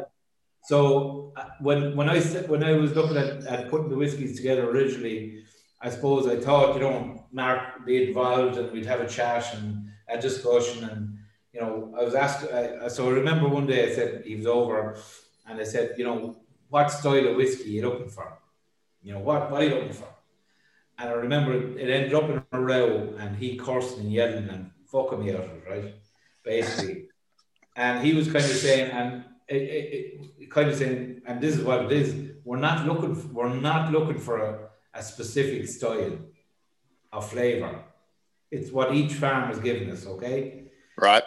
but as I've mentioned a few times, we have a distillery style of spirit, Mhm. which, which is that light, elegant, fruity, floral spirit. That's probably a water DNA because of the way we distill and distills and the way we ferment really long fermentations. Like we have 120 hour plus fermentations. So we're looking for uh, secondary fermentation, malolactic, to promote that floriness, floriness in, in, the, in, the, in the wash. Yeah. So after that conversation, I said, right, I know what he's on about now. We're not looking for uniformity. We have a distillery style spirit that we, we, we know we have, and the flavors come from the farm. So from the single farms, what, what I'm trying to do with that is get a balance of maybe the casks that's uh, interesting and that does uh, justice to the flavors. Yep. And then when we're getting to the cuvee, it's to build layers of complexity and do it in such a way that it's, it's there's a balance to it that you know we don't have a dominance of one flavor over another, but each layer is like a, a millefeuille or like a, a cake, layer cake. So every mouthful is nearly different, or you know, you go back after 10 minutes of opening it and there's a different smell or there's a different uh, flavor because barley is probably, I think, is mo- one of the most complex plants flavor wise in the world. Like the, the brain can't uh, process all the flavors and all the tastes. Like that's why you don't see probably alcoholics drinking whiskey or they drink vodka because vodka is just alcohol. There's no flavor from it, such like. But whiskey has so many flavors and um, and uh, noses off it that it, you know you go back to it 20 minutes after opening and it's, Yeah. it's different. You add a drop of water and it opens up a different aspect of the whiskey. So we're not looking for a consistency. We're looking to promote best what the farmer's telling us. And with the cuvées, then it's to uh, give you uh, a mind fuck of a whiskey. Yeah, Something- mine, Whatever. mine fucking whiskey. I love it. Mind fuck of whiskey. And, and, and, and like what we've said, Mark has said this before, we're looking to make the most profound whiskey in the world. We're not saying we're making the best go on the bottle. Huh? Will mind fuck go on the bottle? Uh, it could do, yeah. It's been it's been said a few times already. So maybe maybe you might go on the bottles for Australia because you're more liberal. Some of the Yeah. other countries, Oh It's yeah, sold- Don't- it's don't sold. Oh, big here. it's all. It's all. We guarantee it. some of the other countries might give us a slap in the wrist for that one, but uh, No, no, not in Australia. No, not in Australia. We'll just take their share. Yeah, yeah, yeah. they'll go for it. We're going to we're, we're going to shoot the shit with crafty and give you a mind fuck of a Yeah, whiskey. yeah, yeah. yeah. a, a, a private release. It- It'll a private release. me. uh, But All so right. yeah, so yeah, so we're, we're not going to have consistency as such, but the consist I suppose the style is it's a distillery style of spirit, and the flavors then vary from farm to farm, and then with the cuvées, it's to put them together in an interesting way, in a, a mindfuckery of a kind of way. Yeah, no, it's cool. It's very, very cool. Now, I just want to talk about um, beer. So, Yeah. this is a good mate of mine. Uh, he's an Irishman. He's a happy Irishman, and he's got a brewery called Hop and Clover. He's a gypsy brewer, and so this is actually an Irish red ale, uh, which Okay. I'm, I'm really enjoying. Got quite a smoky note. Um, Dave is his name, Davy Boy, Where's he, where's he from? uh, I, don't quote me, but I think he's from Derry. In the Okay. um, Todd rings a bell. That, sound, that sounds right. Yeah, I'm pretty sure Derry. Uh, he's he and I uh, and Todd. We talk a lot, and so we're doing beer. Well, beer actually, when, when we say talk a lot, Dave talks a lot. Dave talks a lot. We- we Uh, listen. and, we- and we don't talk a lot. You're kidding. I, I, God, I thought you were to say talks a lot of shit, but anyway. Oh. There's a lot, lot of shit. An Irishman has to say that. It's But but one of the things that we talk about, and we've done projects. So uh, I'll give you an example. I had a uh, in the part of the independent bottling range. I had an ex Lagavulin whiskey cask that came to Australia, picked up by a winemaker who made a muscat wine. I picked it up via a cooperage who turned it back into a whiskey cask. I made a whiskey. I gave it to Davy Boy, and he made a choc cherry stout and then the plan is I get it back. So it's sort of layer up and layers of, of flavors, and it's quite exciting. So the question I got for you is: the Irish like a beer every now and then, so you've got access to a lot of beers, and, and beer casking over there, I imagine, would be a thing. Yeah. Do you have any projects like that, exploring the beer route, or do you have an interest in, in that sort of uh, approach? Not, not at the minute, I suppose. The- you know, There's a, there's a good few local uh, craft breweries and stuff, bits and pieces. Um, so there would be opportunities to do stuff like that, but not not at the minute because I suppose, as you can appreciate, there's so many uh, variations we can do with the farms from Yeah. the whiskey point of view at the moment that we're just, you know, we're, we're literally still only finding our feet. Like this is the first year of our release. Uh, it'd be nice maybe to have a look down the line and do something with the with the, the beer and bits and pieces, uh, but not in the pipeline at the moment. But yeah, no, it'd be, it'd be nice just to do a bit of work later, later on. But it'll probably be a few years before we start looking at that. Like, you know, I mean, there's a Down the track. There's a, there's a guy actually, the Ballykilcavan that you have there. Uh, the guy, the farmer, is David Walsh-Kemmis, is his name, and he actually has his own uh, craft brewery called Ballykilcavan. And uh, so, you know, we've sent, I think we've given him a couple of whiskey casks from to, to um, age of. And, and actually, you're talking about red ales. He he has a red ale that I, I really, really like as well. So, yeah, there, there'll be opportunities down the line, but not for the time being, I'd say. No- Not at this stage. All right. Now let's bring the, the cone of silence down. Uh, So, Ned, it's just you and me. There's no one else in the room. No one's listening. So, what secret projects have you got going on at Waterford? Um, we have no secret projects going on at Waterford. we we have we I suppose we're concentrating on on um, on I suppose the, the terroir project is, is the main project, so that's a scientific one. We're looking Right. at maybe looking at doing some farm stuff. Um, obviously the heritage grains are, are a big one as well. Um, but like I don't know, what, what were you thinking? Ask me a question and see can I answer it. No, I'm just just curious, just curious to see what what, what else is out there. You know, are you are you uh, looking at uh, internationally? Are you looking at projects? Are, are you are you looking at uh, certain wine finishes and taking them certain directions? Uh, Well, because there, there is a real strong wine wine influence with the Mark So- Reynier uh, Yeah, background, so, isn't there? so we don't have to, when you say finishes, we don't have to look at finishes because the, the spirit starts in a cask. Yeah, So it, it's in, it's in, uh, it's in uh, um, an Oloroso or a, a, a Porto cask or a um, uh, Chateau Lafite cask from day one. So it's not finished to start there. But I suppose one of the things uh, I, I'd like to do or we're looking at is maybe um, doing a rosé whiskey. Oh, oh, there's a distillery in uh, Australia called Hobart Distillery, uh, and they did a release in a rosé cask. Very, very interesting. Remember it, Todd? The rosé cask, But Hobart Distillery.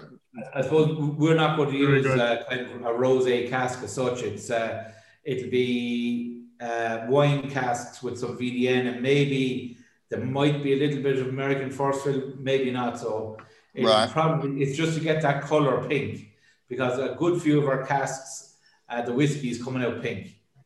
So I don't know. I don't know. Should I have said that on uh, on on? It was only you and me anyway, as you said. Yeah, it's okay. The cone of, cone of silence is coming up now. So, so So we're, if, I, we're- if, if, I, if I shouldn't have said that, Mark Newton is going to email me or ring me. Um, but, but, but hope, we're hopeful to do that. And it kind of goes back to the cheese. Uh, you know, I'd like a bit of cheesiness, like, you know, 80s music and all that. Like, and it also ties into the, the brewery's first recorded, uh, recorded uh, date is the 14th of February, 1792, which was Valentine's Day, like, you know. So Yeah. we, we won't have it out for Valentine's Day next year because uh, we're just snowed that. but hopefully we'll have uh, we'll have something maybe next year on that. So that's, Very that's, that's one of the one of the things. Ask me ask ask me another question. I won't tell you, Anne, but you can ask me. all right. Where where do you think Waterford's now on, on the world stage? Uh, there's a lot That's of not in excitement, Australia. but it's not in Australia. Ah, yes. So Yeah. hang on, we've got it. We've got we've got a, a special announcement about Australia, and it's straight off the press from Ned. We are going to have potentially uh, Waterford in Australia when Ned. Yeah, hopefully um, early next year. Um, there's there's a good bit of work going involved, and obviously um, COVID has made a mess of a lot of stuff. And you're obviously in, in state lockdowns and the whole lot, so it's, it's probably making it a bit harder. But uh, just discussing it this morning there, I was asking uh, Mark Newton, and we're hopeful to have it maybe early next year. Um, because there's been a huge amount of interest from Australia, which is great. Uh, it'd be great to get it over. That is obviously uh, a lot of Irish people over there. Um, and there's anyone there from Ireland that knows me, hello. Uh, brother-in-law, brother, brother-in-law Nick and Michelle and the, the kids, and then Mayor Colin O'Neill in the, the, the Doss House bar in Sydney there. Um, Doss House so- coming to talk to you House, soon. Yeah, yeah. So um, yeah, so there's a lot of interest, and we're trying to get into it because what what what what what's great is, you know, even if it, even if a shop is looking for it, uh, we've got some obscure places looking for. I'm nearly sure, I'm not 100 percent sure, but I think recently a shop in something like Mongolia looked for it, something like that, something mad. But the fact that they're looking for it, they're obviously interested in it. So Yeah. if they're going to sell it, they'll they'll know the story because I suppose the other thing is we are different. We, you know, someone may not, as I said, someone may not care about provenance and traceability and terroir, but the people who are looking for it are interested in it and we'll talk about it and you know we'll give the right information because terroir is going to be um, used differently. Like terroir is not a is not a sense of place. It's not you know you know Waterford Distillery is the terroir. That's not for us. That's No. not the terroir. No. The terroir is you know what influences uh, where the barley was grown and you know climate and topography and all the bits and pieces that influence that. That for us is terroir. It's not a sense of place of the distillery or you know obviously people are, are important and have an input in you know in the, the making of it, but that's still not terroir for us. You Mm. know. No, it's where it's where the barley's growing. Yeah. It's, It's- location it's- and whatever- environmental influence. Yeah. The, the flavors of, of that.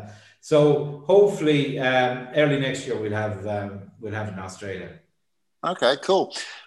Change the subject again because I'm just sort of thinking on my feet, shooting the shit as we go along. Yeah. Globally, what's happening with whiskey? What excites you right now besides Waterford? What other distilleries are Not, not, not, not necessarily distilleries, but if you want to name a, a distillery that excites you, that's fine. But more trends, um, regions, um, yeah, and, and distilleries, yeah. I, I suppose for for us, um, starting off, we were um, we were looking at um, we, we had we have distributors and they were working with shops like uh, our um, Lemaze and the whiskey or the whiskey exchange and you know, and they were saying just us, listen, this stock will last us, you know, uh, six months or, you know, a good few months, and then we'll come back to you. And like they sold out in three hours. Never saw it before. Okay. So from our point, from my point of view, it's it's where where has or where has water whiskey gone? That's surprising. Right. That, you know, so our very first orders came in from Taiwan. Very first order of water whiskey went to Taiwan. So I, I'm just interested to see, you know, what what the Taiwanese will think of uh, water whiskey. The different styles, like I was, um, I was on a call there last week with a guy from China, uh, and we're doing a, a, small release for for him for China, but just to understand the Chinese palates a bit. yeah. Okay. Us as uh, me as a, a meat eating, spud eating, beer drinking, hardy kind of rugby playing, thick fella. You know, I have different flavor profiles and different palates than to someone in China. So it's to understand the difference um, in palates for different places and what necessarily I might think is nice, they might not, or they'll pick up different flavors. Like uh, I was talking to a, a guy, um, again, who was involved in the Terroir project, uh, Dr. Kieran Kilcawley from Teagasc, and he did some work with uh, with milk going to uh, China, and the, their flavors, their profiles, what they can pick up, and we can't. We it doesn't even register on, on our scale. So that, for me, from my point of view, is going to be interesting to see uh, different uh, territories. What I have a taste note, you won't taste. You'll taste something totally different, which is grand anyway because everyone is different. But and some are totally different altogether, where they have totally different foodstuffs and uh, flavor profiles. You know, and experiences. Get, yeah, will they get? Will they get? So when I talk about um, a barnyard note, I I did a bit of farming. I love yeah. getting the hands dirty and bits and pieces, and I really like that note. But does it someone else? Does it another territory find that offensive? So do I have to pay her that back if I want to go and send whiskey there? Or do I just send it off to him and say, well, fuck you, this is what you're getting like? You know, and that's kind of uh, that's kind of what I'm kind of looking forward to. And also going to the different countries and experiencing them and seeing, you know, because press, pressing the flesh and meeting people, like we were talking about the casks earlier on, getting an understanding of what they're doing and what we're doing. I think that's what I'm kind of looking forward to in, in whenever we do get out and, and that.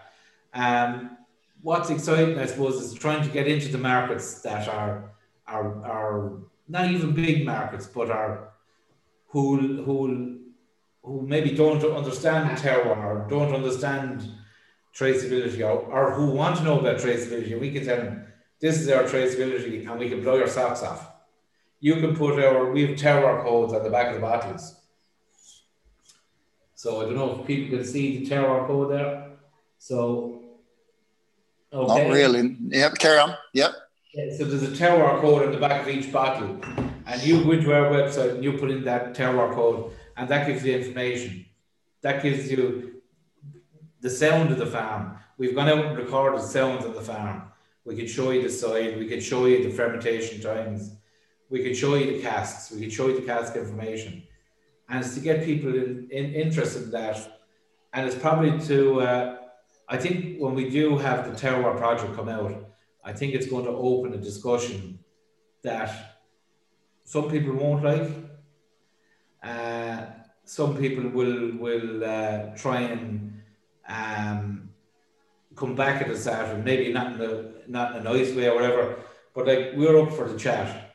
Like we're willing to talk about what we're doing and and and uh, and and kind of defend it to you know because this is what we believe. We'll have a chat about it. And if you have a different point of view, well, that's grand. Let's have a chat about it. Yeah. You know, or you can show us what the information, or you can. Uh, so I think the Terroir project project is probably going to blow things up in the whiskey world a little bit. Oh, I can't. I honestly can't wait um, because the disrupt the disruptor element, I, I think, is a great thing.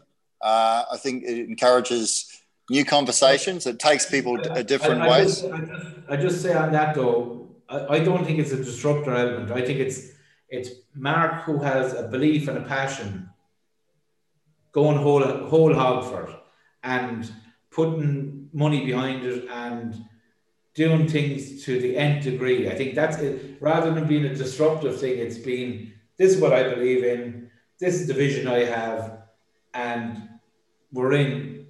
It's it's like going in with a um, in a game of poker with your best hand, and you're you're all in. Well, so let, me add, let me add, add, to, add to what I was just saying though.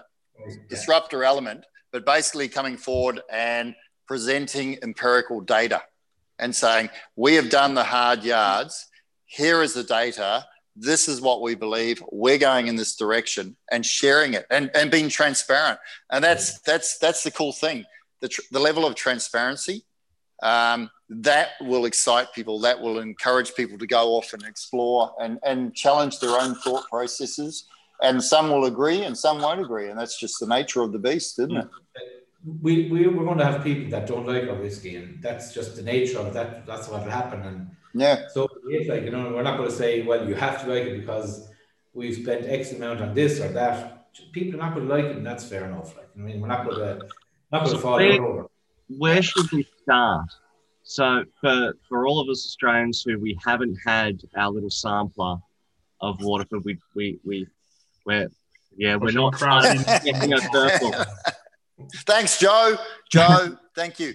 Where where do we start? What do you recommend we start with? This was actually a question off of uh, Zoom from uh, Ken Moore. Um, where do you recommend we start with the Waterford releases? Wherever you can get your bottle, whatever bottle you can get. Yeah, yeah, I'd, I'd say that'd be the case. Yeah, uh, like to be honest, with Luke, I'm not going to say uh, get Sheestown or get Ballymorgan or get Ballykilcavan.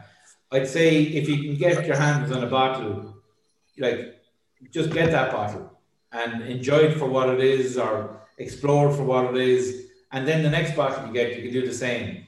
And you know, one of the cool things about it too is what you can do is when you get a Sheestown and a Ballymorgan or a Broomsland or Ballykilcavan or whatever, you can mix them together.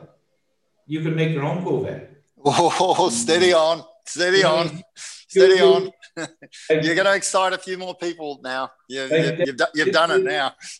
This is, um, I don't know what I have here. This is, um, Ban, this is That's Banoagan, and I think this is Sheestown. Look, and you can just say, right? That's, oh, it's a good day for Ned today. You can see. Uh, uh, and, and but like, you were making your own whiskey then. Yeah, yeah, yeah. And and if, if you're if the three if Luke and Todd and Crafty are together and you have the same uh, whiskies, you, you can just put in different measures and you get different whiskey. Mm. You know what I mean? Yeah. Then, then, you can smell it and you can go, okay, I can I can get the I can get the uh, that rose hay red apple candy floss and now I can get something else, and it's a mixture of, of, of the two farms. So I'd say get whatever you can get your hands on, just start there. There's no bottle that's a starter. Each farm is an individual farm. It's it's from that farm. It's the, a flavor of that farm, and whatever you can get your hands on, and then if you can get something else, try it that and explore for what it is, and then you can start by you can put little bits together and go I like that. Or, that that, that implies that there will be any left once you've opened the bottle. that, that is the thing. That is the thing. Yeah, but I suppose uh, you know what is whiskey? Whiskey is for drinking with mates. Yeah, conversation. conversation. Have a have a crack. Now, just on that, Ned. So it sounds like you're going to be traveling once things open up, and hopefully you're going to be traveling to Australia. So you, when you come to Australia, you're going to run a masterclass and you're going to do a blending of Waterford within the masterclass with people. That would just be an awesome experience, my friend. Yeah. It really would. What we had, um, we were due to, one of the things we were due to do was we're due to go to Canada there this year. Right. And and for me, if I'm doing a tasting, like the Zooms have been great, but I much prefer face to In the- face In the room. Yeah. in the room. Yeah. Um, and like to be honest with you, if I was doing a master class or the few I've done, I'm not talking to people. I'm talking with people. I'm talking. We're having to chat. Yep. And one of the things I'd love to do is uh, is to do okay. We do a tasting of um, maybe a couple of new makes, and because that's where you get to see um, the terroir influence before the cask is involved. Okay. Mm. So you do a couple of new makes. We maybe do four whiskies, and then we have an empty glass. And from those four whiskies, you make your own whiskey. Yeah. Okay. And if there's 40 people in the room, I guarantee you, you'll have 40 different whiskies. Yeah. That But would be your an own- amazing pack to get. Yeah. Uh, It- it- it's to make your own. all your different new makes, Yeah. Just to see, so we can see what the effect is of the individual farms, uh, and, and experience that firsthand. That'd be magic. What, what, what I'd be saying is if we're in a room with 40 people, four whiskies, you put the whiskey together whatever way you want, there's going to be, I, there'll be 40 different whiskies and it's then it's to, it's to talk about the smell or the difference or I put this amount in and I put this amount in because I like that note, but that note is actually lost now. See, it's a, a big, a big part of putting whiskey together is, especially for the cuvées, is what you might think will work might necessarily work. Yeah. Because when you bring farms together and flavors together, notes get lost or other notes are amplified. Hmm. It's like having a relationship, but you know, there's different stages that different things work, and you think these two will work together. and They work for a little while and then they don't, and or there's ones then that just go hand in glove straight away and they work for a lifetime. And Yeah. it's the same with whiskies like that. When you're putting um, uh, whiskey together, you think, okay, so this one on its own is, oh yeah, that's really nice.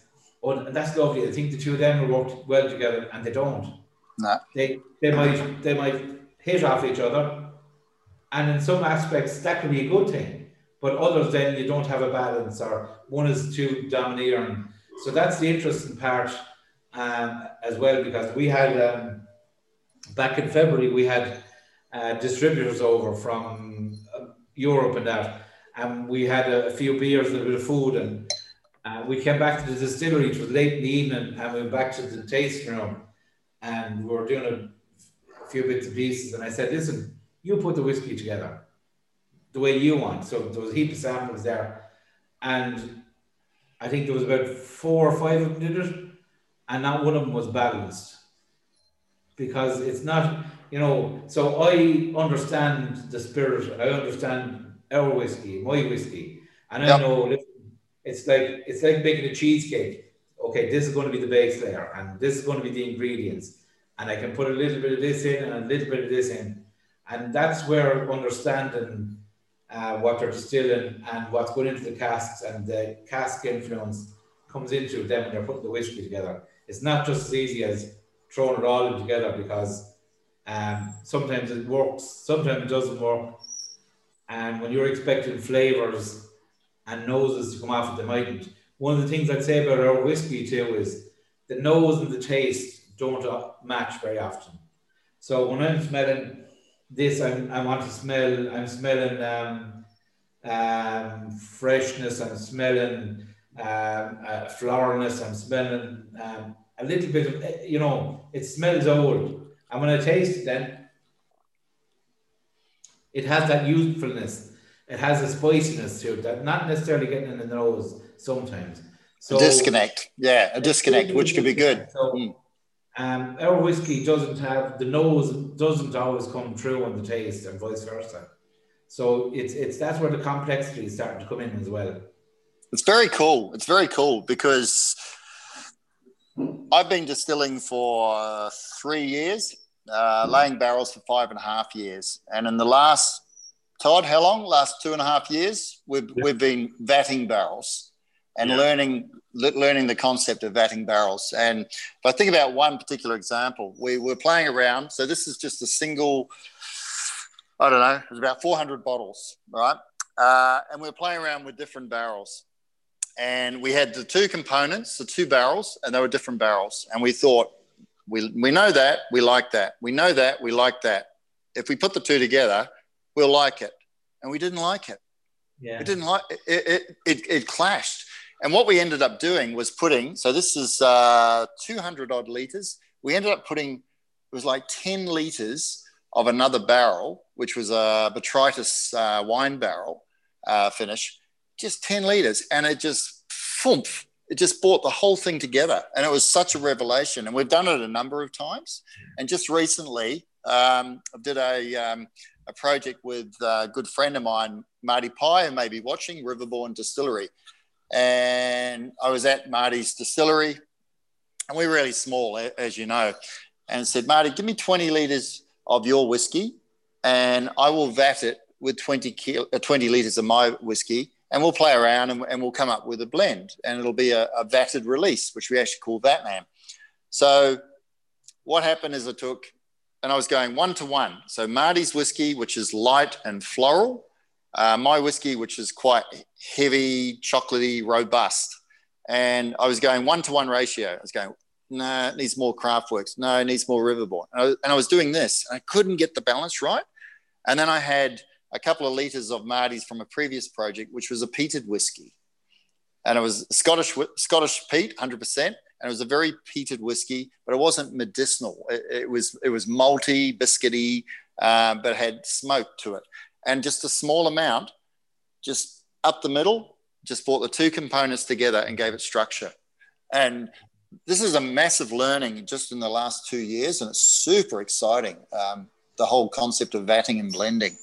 Yeah, and and and you know, that's so I'd have I'd have bottles like this, small bottles like this that I get in from Ballygarn, and what I do then is, you know, it's it's not just you know yourself, it's not just a little bit of this, a little bit of that. You actually have to measure, you know, you yes. have to measure out the, the, the, the, volumes and you have to say, right, I'm going to use uh, uh, 20 mils of this and I'm going to use 20 mils of that. Yep. I'm going to use 20 mils of something else and 10 mils. And then you go, okay, that doesn't quite work. Then you have to go back again. So each bottling, you know, takes a bit of time and takes a bit of, you know, but it's going back to kind of you, you know understanding your whiskey and understanding your spirit and going okay this should be a good starting point. And then it's just the finessing points. It's what brings you over the top to get you that interest in flavors or where they're working together or as you said where you can introduce something. So you know if i'm doing a cuvee um, which is a mixture of farms you know i'd say i, I remember uh, this spirit and whiskey, and that might be the component that's missing. Or I can, or I can add in a, a, a French cask to this now, and that'll change it to where I need it to go. You know, so it, it, it is that it's not just as simple as throwing it all in together. No, it's it's cooking. It's basically cooking, isn't it? Yeah. Knowing your ingredients and how they all work together. And, and that's it. Like so, each cask is an ingredient, mm. and so we have thirty thousand casks filled at the moment. Right. So yeah. Each cask is an ingredient. Crafty, just just pan to pan to the left and show Ned our craft our barrels. Just put, put things into perspective. this is our entire range at the moment.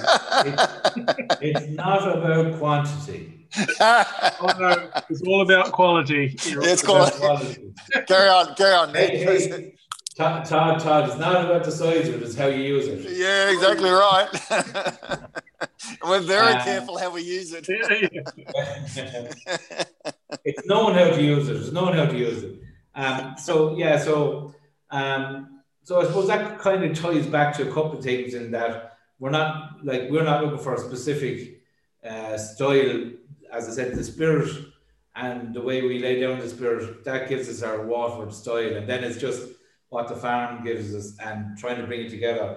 Um, and actually, just um, when you mentioned the the peat there a minute ago, I was just curious, yeah. to, you know, and you were talking about your um, spirit is heavier. Do you have lower cut points? Where like uh, your cut points? you know, Quite- when you're going to tails, are they lower than, than the other? What was the other distillery? Sorry, the So uh, Riverbourne, uh, gen- generally about 72 first cut point, second cut point, around about 62. Uh, Okay. I, I'm sort of 75 and I'll go down to 60. Um, Okay. and the reason I go so deep is because I've got some roasted malts in there, and those roasted malts around the, around the yeah around the 60 mark. Um, the, the richness comes through. Uh, you, you can go to wet cardboard very very quickly. It's a very Yes, fine yeah. line. You got you got to watch it, but uh, So- yeah. It's, it's quite so interesting. imagine then where, so we, we probably don't go below 65 and a half. yeah. Uh, We'll start, we'll start about 75 and go to about 65 and a half, 66. So we Yep. have a really tight middle cut, but our spirit then is that is a lighter spirit. Yes. So you- yes. So that just, you know, give the audience, a, like you can go anywhere you want with cut points, you know, but one of the important things though is at the very start is what we found is that if you go, if you miss, um, if you, the four shots, the spirit, if you're not careful with that, you miss mouthfeel. The mouthfeel at the start. And if you go too deep into the spirit and don't collect that as spirit, you're going to miss that mouthfeel. So you were mentioning oiliness and stuff earlier on. Yeah. That's that's kind of where that's coming from as well. So, like our plant, our distilleries, all singing, all dancing in terms of automation. There's one thing that's not automated is, is the safe, where there's manual cuts on, and the steam is semi-automated. So it brings bring steam on on a program to a certain point, and then the distiller adjusts for flow. So you know you can see with different cut points. Uh, I was just curious when you were talking about the peat as well. With peat as well, like if you're cutting at a high on peat, I'd imagine, or low on peat, that gives you that. You know, when you were talking about medicinal um, um, point aspect of the peat, that peat could have been cut at a higher point. You know, than maybe in the low sixties. Right. So you, you can imagine you could have a peat that's a, a light, elegant peat. Like Yep. spirit, if we were to do peat, it would be a light, elegant, maybe.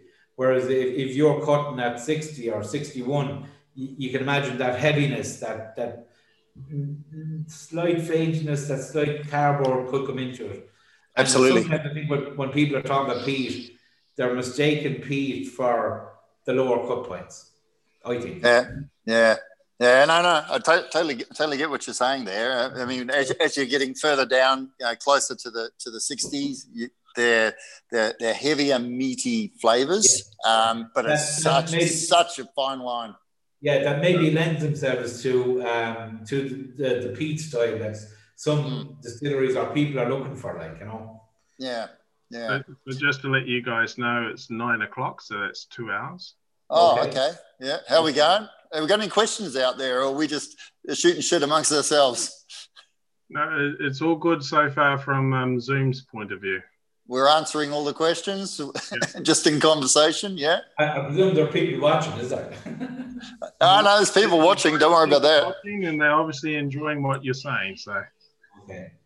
Yeah, well, I suppose uh, yeah, we're after two hours. It's ten o'clock now. It's starting to get bright outside now. Yeah. so, we- so we probably should let you go, Ned. We probably Yeah, should well, let you get get back to your, your day job, I guess. Yeah, well, breakfast is the next thing because I know Army doesn't march on an empty stomach, and I'm an army on my own. So, um, yeah, sure. Is that else you want to cover? Or, you know, I suppose what I'd say too is, you know, hopefully next year when we get back up and running, it is if if anyone is coming over, you know, uh, bang us off an email to uh, info at Waterford Distillery or info at Waterford Whiskey now. That's Yeah. without com. That's the new address. We're going to Waterford Whiskey. Um, you know, and we'll try and arrange something. So hopefully when this COVID is over and you're back up moving, it's probably going to be the summer anyway, I'd say, for us or winter for you. Um, yeah, it'd be, it'd be great to see people coming over and sharing their Yeah. time. And, You you you will you will have a lot of Australians coming your way when they can. Uh, I can guarantee that there is a lot of people that love to travel, love to experience whiskey, um, and you know when when the borders open, and Ned, you can come down, mate. I'll uh, I'll shout you a red ale. Shout Yeah, you a red yeah. ale, and uh, we will uh, we will have some fun in Australia, and Yeah. we we cannot wait till Waterford is in Australia. And I speak for a lot of people this, and um, and also thank you, mate. Thank you um, to you know having the having the chat tonight, shooting the shit. Um, it's been really informative. I've learned a lot. Others have, and just just shooting the shit is fun. Yeah, no. In, in fairness, I think uh, yeah, when we if we can get to Australia, it's definitely on my list anyway. Uh, I've been I've been to Perth before. I uh, wouldn't mind going to uh, Sydney and around that area or whatever whatever part of Australia it'll have me. Um, you know, could get deported like years ago from the you know, so wherever we're for for crimes against whiskey, maybe some people might say. But, you know, but, uh, Have to go Uh, pretty hard. no, it'd, it'd be great to get over. Um, yeah, and I think the shooting the shit uh, is is kind of suits our style as well. Like we like having the crack and and uh, and just taking it handy and just hopefully when when when we get the care package from Australia, we'll give you a shout again. We'll we'll have a little chat about it and stuff. Oh, And, Mate, that that'd be awesome. That'd be awesome. yeah. I'd I'd love to do it. We're really looking forward to your opinion on it, Ned. Yeah. Yes. yeah, well, listen, we, we, we'll drink it anyway. Once it's alcoholic anyway, it'll be that'd be a good start. Anyway. I know, I'm sure. I'm sure. Just, just listen, listen to and having the chat with you there the last little while and yesterday and that, and seeing what they're doing.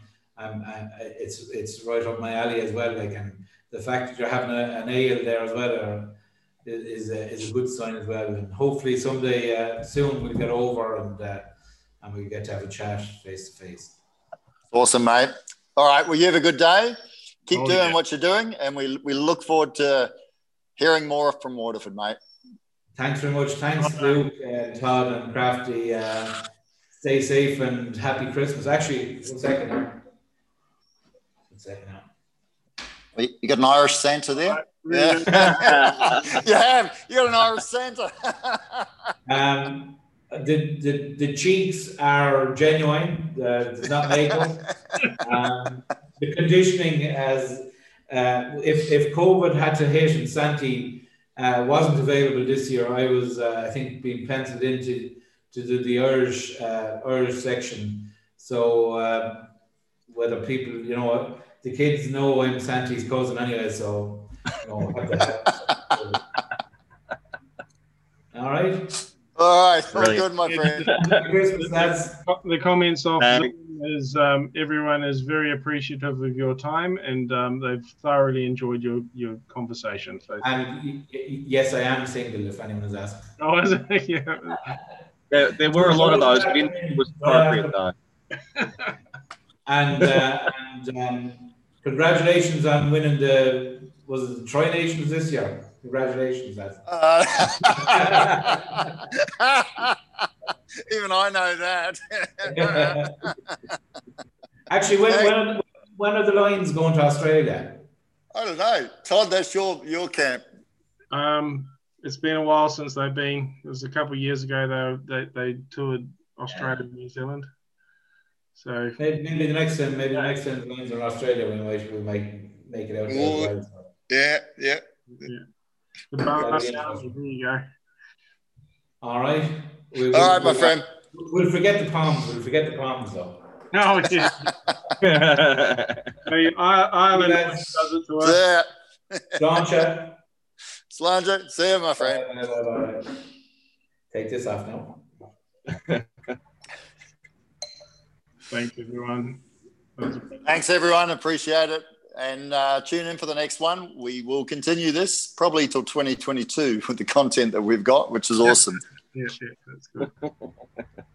We might even invite Ned back. All right, we off, Luke? Uh, we are almost